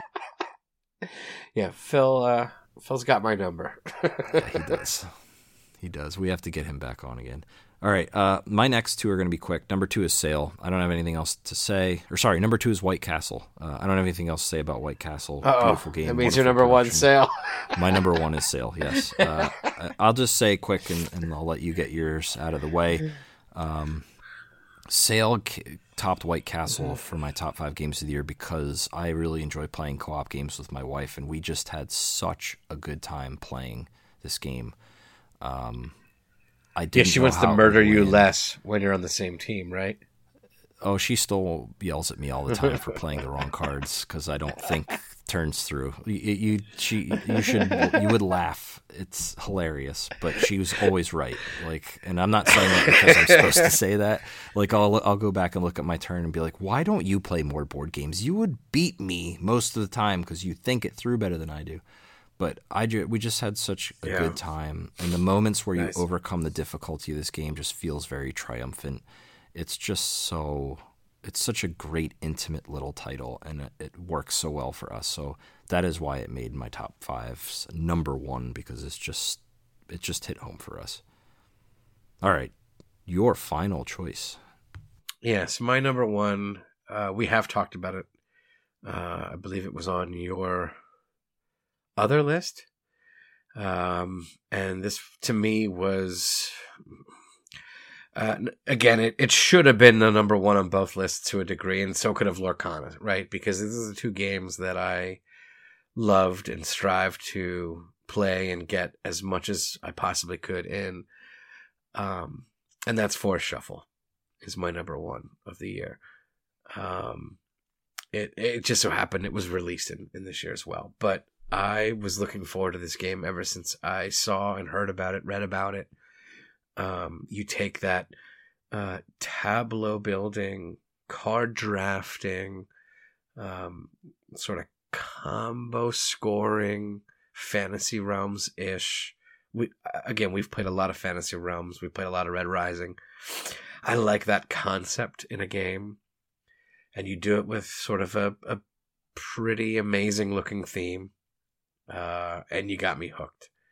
Um, I, I, I still like just when I was just playing it the other night. I, I saw some new combos that I didn't get to fully exploit, but I was like, ah, that would have been cool to do. Um, I, I just every time I play it, I, I have a different strategy. I, I look for something different to try, and, and it always has something for me, uh, and that's Forest Shuffle. Yeah, I mean, this game is is just so full of um, exploration as you get to learn it and play through it for the first time. I thought, you know, when we played it at PAX, I could see the potential there, and the more I've played it on BGA and stuff, the more I'm just like, I, I want to keep playing because I want to explore that. I still think it has some balance issues, but I think the more you play, the more you work around them, it's just going to keep getting better. And I, am very yeah. curious to see what an expansion adds. So this is a fantastic choice for number one, and definitely one of the games on my list too this year. That you know, one of my top 25, 2023 releases. I just need more plays before I can put it above some of that other stuff, but uh, the potential is 100% there. Um, so we are way past our bedtimes. Why don't we breeze through our yeah. anticipated games list of 24, and we'll uh, we'll talk about crowdfunding next episode. So, so this is actually the one category I had an honorable mention. Ooh, why don't you lead off then? Uh, and Ryan, I'm very scared about this honorable mention. Uh, so I might need your help. My honorable mention is Star Wars Unlimited. In Star Wars Unlimited, oh, this is a CCG, is their right? toe in the CCG world. Oh boy! The only saving grace is that it's done by Fantasy Flight, and they have a tendency to abandon. Um, you know, pull the plug on stuff. So I'm hoping that I can get uh, at the ground floor, play a couple events, and then Fantasy Flight calls it a day, and then I can be okay. Um, I'm, I, I'll be honest, I've not been following some of the press coverage and, and, uh, as, as heavily as I did with Lorcana. I think it's still too far out to really get into it. Um, but I can't not, not think about it. Um, as far as, you know, hitting in 2024.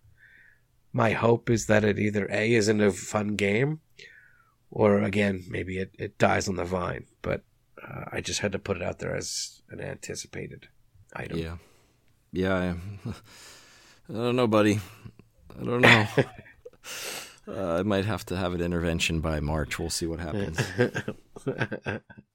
uh, honorable mention for me is Arcs. I had this backed, unbacked it just due to budgetary concerns. But the more I look at the game, the more I'm excited about it, and I'm hoping I get I was, a chance to play it next year.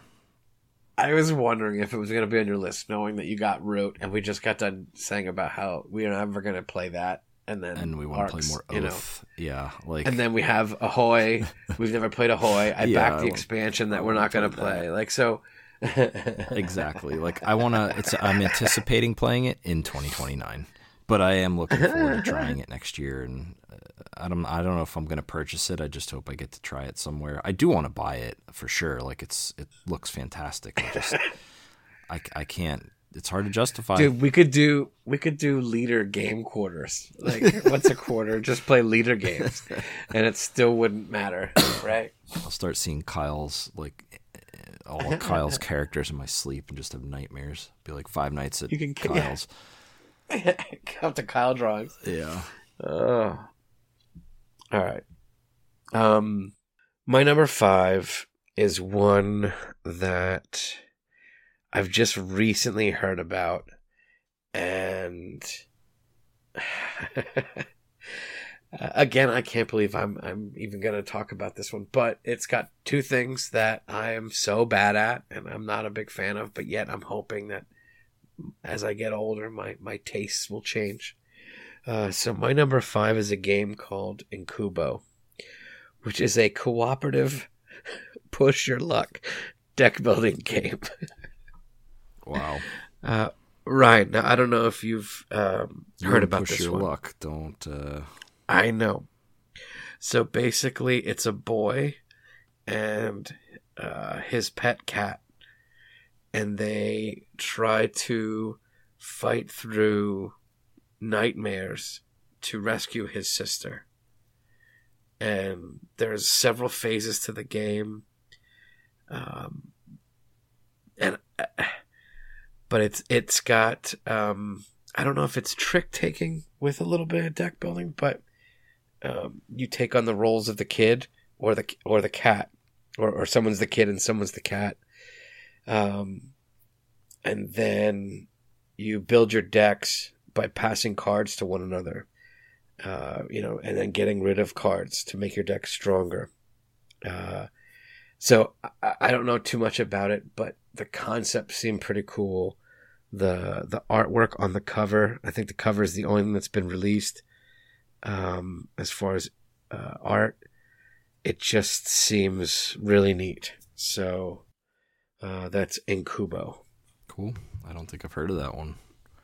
Number five for me is a game called Fairy. Uh, this looks like a. Re- it's Allplay published, uh, so and I think it's a Japanese designer.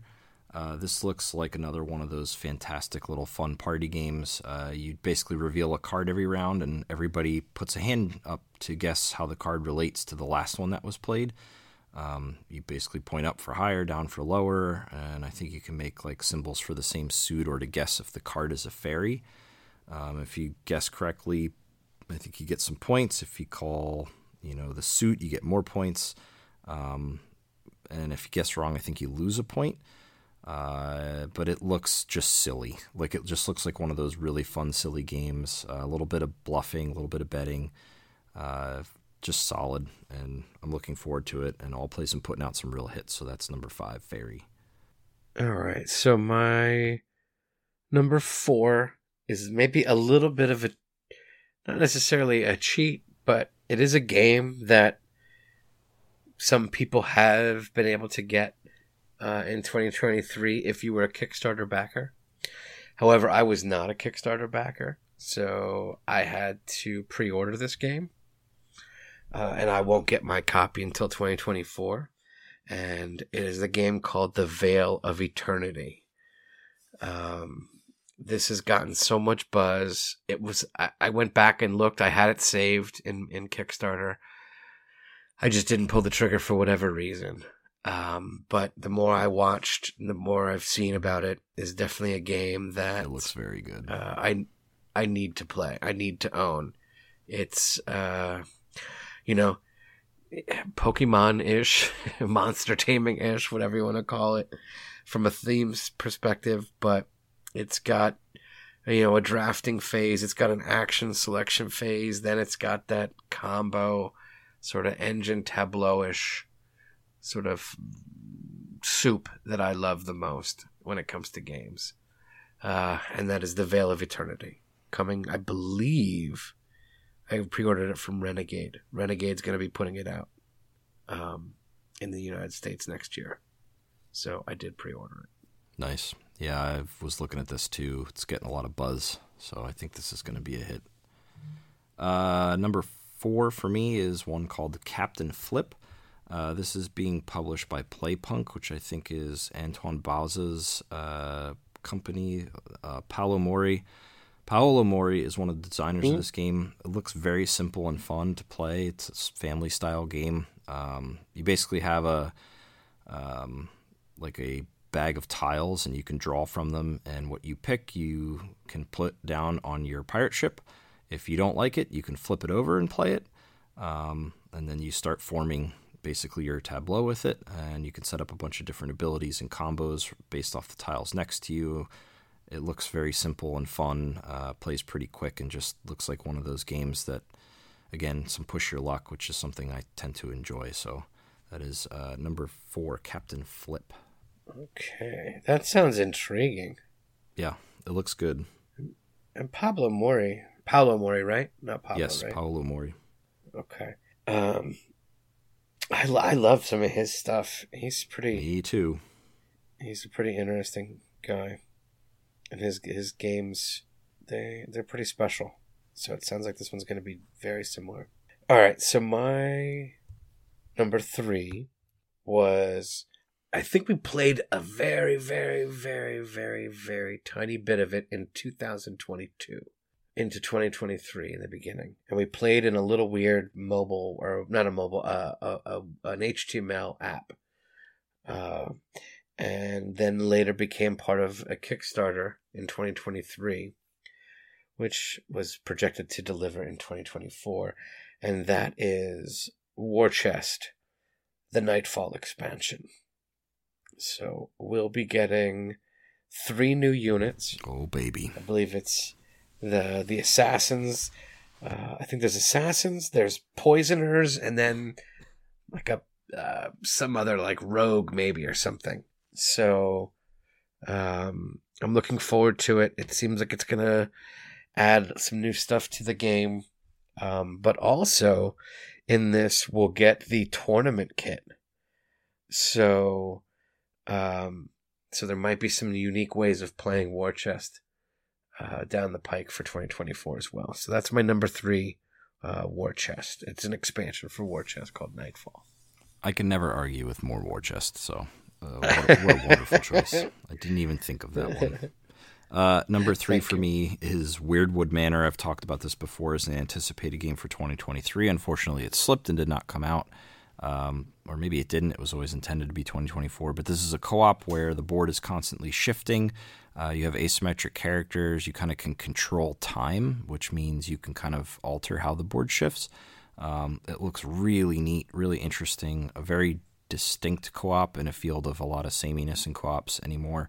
Um, I'm excited for this one, and still, I was excited for this one, and I still am. So that's number three, Weirdwood Manor, and I'm pretty sure it will be out next year. It's supposed to be, so we'll see. All right. And my number two, I believe, was on one of your other lists, or I know it was on one of your lists earlier. And uh, this was a game that, you know, uh, you you mentioned it.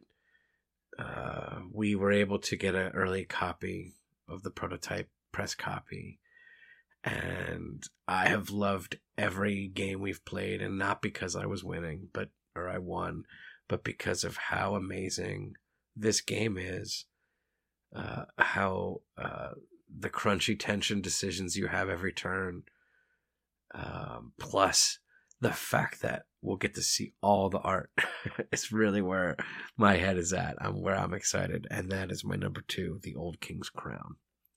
I am so excited to play this with the full art. Um, and and to play that last faction that I didn't get to play yet. Yeah, I can't wait. Uh, and the changes to the game look amazing. Like they've added so yeah. much new stuff. It, it's got me even more excited. So I think this is just going to be awesome. It's going to be awesome. Uh, number two for me is a Roxley production I've been looking at for a while. I did not back because I didn't want to uh, spend the money on it, but it will be out next year, and I'm excited to try it uh, before I buy it. And that is Skyrise. This just looks like something that I've would love on the surface. Um, I want to get a chance to play it first, but component wise, you know, Roxley is top notch. Uh, the yeah. gameplay looks really, really good. I'm super excited to try this, and I hope I can pick it up. If not, I can't remember if you backed it. You may have. If you did, then thank God for you. But that's number well, two, Skyrise from Roxley. So Skyrise um, did not get backed, and Skyrise was almost on my list. It was like my number seven. it was almost the honorable mention. Um, just knowing how amazing Radlands was, which was their last game, and and just looking at this world that they're building, I was super intrigued as well. Um, I don't know if I had just. I'm I'm trying to think of the other games that were around crowdfunding at the same time. Oh, there was so much stuff. It just it just it just didn't uh, e- either I had too much or there was so much that I just said no to all of it. I, I don't know if that was one of those months, but um, but yeah, I'm looking forward to this one too. So maybe one of us will have to see if Roxley's got anything laying around that they want to send her away. So, but yeah, Yeah, I was intrigued by this one too. The new world that they're building with this is, and, and from what I'm understanding, it's going to keep growing. Like this is like one of their new like epic sprawling sort of IPs that they have, like their own personal IP that they're going to keep adding and building in this world, from what I understand. All right, number one time, right? It is that time. Well, Phil Walker Harding is going to do it again, I think, in 2024 for me. And this time he's bringing along Steve Finn. Uh, they are co designing a game called Cities. Um, and this is a city building game where um, it's short, it's less than an hour to play. You're going to go around to some of the famous cities in the world, and then you are designing your own neighborhood. So you're going to be sending out workers to pick up scoring mechanisms, tiles, feature tiles, building materials. It just seems like a, a potential heavier game for Phil, but I think it's it might be something where Steve Finn needed somebody to come in and simplify a, a puzzle for him. No I, I, don't know how the whole design worked out, right? But it, it just seems so intriguing. Again, whether it's Phil needed something a bit heavier to add to his catalog, or Steve Finn needed something a little lighter to add to his category or his catalog. But I'm just so excited for these two to partner up and see what they can pr- come out with. So far, the the images that are out there, uh, it looks uh, amazing as far as the art. Um, so, and and guess who's publishing it? Devir. Our our friends at Devir. So, so that to me is the is the third equal third side of the triangle, right? You've got uh, Steve Finn, who in this case. Yeah, I've enjoyed. You know, again, we love Biblios. Um, you know, I think uh, he did some stuff with Pencil First that I really like. Uh, I think it's herbaceous. Um, so I don't know. I think it will be. Um, I, am just thinking it's going to be amazing. Um, with I those three same. things in, involved. I'm so, excited to check that one out. Yeah, so that's cities. My number one. Also, almost made my list. I was waffling on that, uh, and, and ended up taking Captain Flip and Fairy over it because I wanted some more lightweight stuff on the list. But yeah, that was close. Uh, number one for me is one I've backed, and I cannot wait for it to arrive, and that is Guards of Atlantis 2. I love the MOBA video game genre. I have heard nothing but amazing things about GOA 2 so far. They're playtesting the ever loving crap out of it. The art looks fantastic, the production looks great. Uh, I am very excited for that to get here this year, and I think we're going to have a lot of fun. Again, it's another team based game, just like War Chest. We can team up in pairs of two and beat the snot out of each other. So I think this is going to be a lot of fun for us this year. I'm very excited to get it. I think Guards of Atlantis 2 is going to be a huge home run for uh, Wolff Design, so super excited to get that in 24. And that rounds out our lists that everybody hopefully yeah. loves to hear. And you go look up some of the titles we mentioned, especially some of the 2023 stuff that's out there. Go go buy buy buy buy. Uh, we were going to cover some crowdfunding stuff, but I think we can save it for next time when we do our back bot yeah. list because we'll have more. Uh, so maybe we wrap this two hour marathon up, and we will be back Man. next episode to start talking our top 50 games. Uh, I don't know how we're going to do it yet. We were discussing that before the show, but we'll probably do something similar to last year. We're going to review our top 50, try to keep it to about two minutes a game so that we can actually get through it in a reasonable amount of time but look forward to that soon. And we do have a couple interviews scheduled on the horizon soon, uh, hoping to get some some folks that have been here back in to talk about some experiences they've had since the last time we talked, and hopefully some new folks this year too in 2024. So, if you like the show, you can check us out at Play Games Lose Friends com. You can email us at playgameslosefriends at gmail.com for comments, questions, uh, anything you want to ask us, stuff you want us to talk about the show, anything your heart desires. Shoot us an email. We will check it out. You can find us on the socials Instagram at playgameslosefriends, Twitter at PGLF Show. Uh, if you like the show, please rate and subscribe. Uh, check us out on whatever podcast platform that you listen to us through and leave a good review. That helps us get the show out to more folks. We really appreciate it. Just to end our evening, I will say thank you to everybody for joining us here at Start 2024. We're going to have a whole lot coming this year, so stay tuned. Yeah. Ken, any It's going to be uh, a big year. anything you want to add that I might have missed? No, just thank you all uh, as we embark on third season or episode 43, however you however you view it, another year starting. So, uh, you know, we hope you'll enjoy coming along with us for more throughout the year. Absolutely. you. Looking forward to it, folks, and we will see you soon with uh, the countdown to number one on our top 50 of all time list. Let's just say I, I did my list recently, and there's a lot of changes. Should be should be entertaining. So we'll keep the the list goodness coming. Until then, Nice. thank you all for joining us, and we will see you soon. And uh, don't be like Ken. Go play games with your friends. Just don't lose them. all right, folks. Take care. We'll see you soon. Later.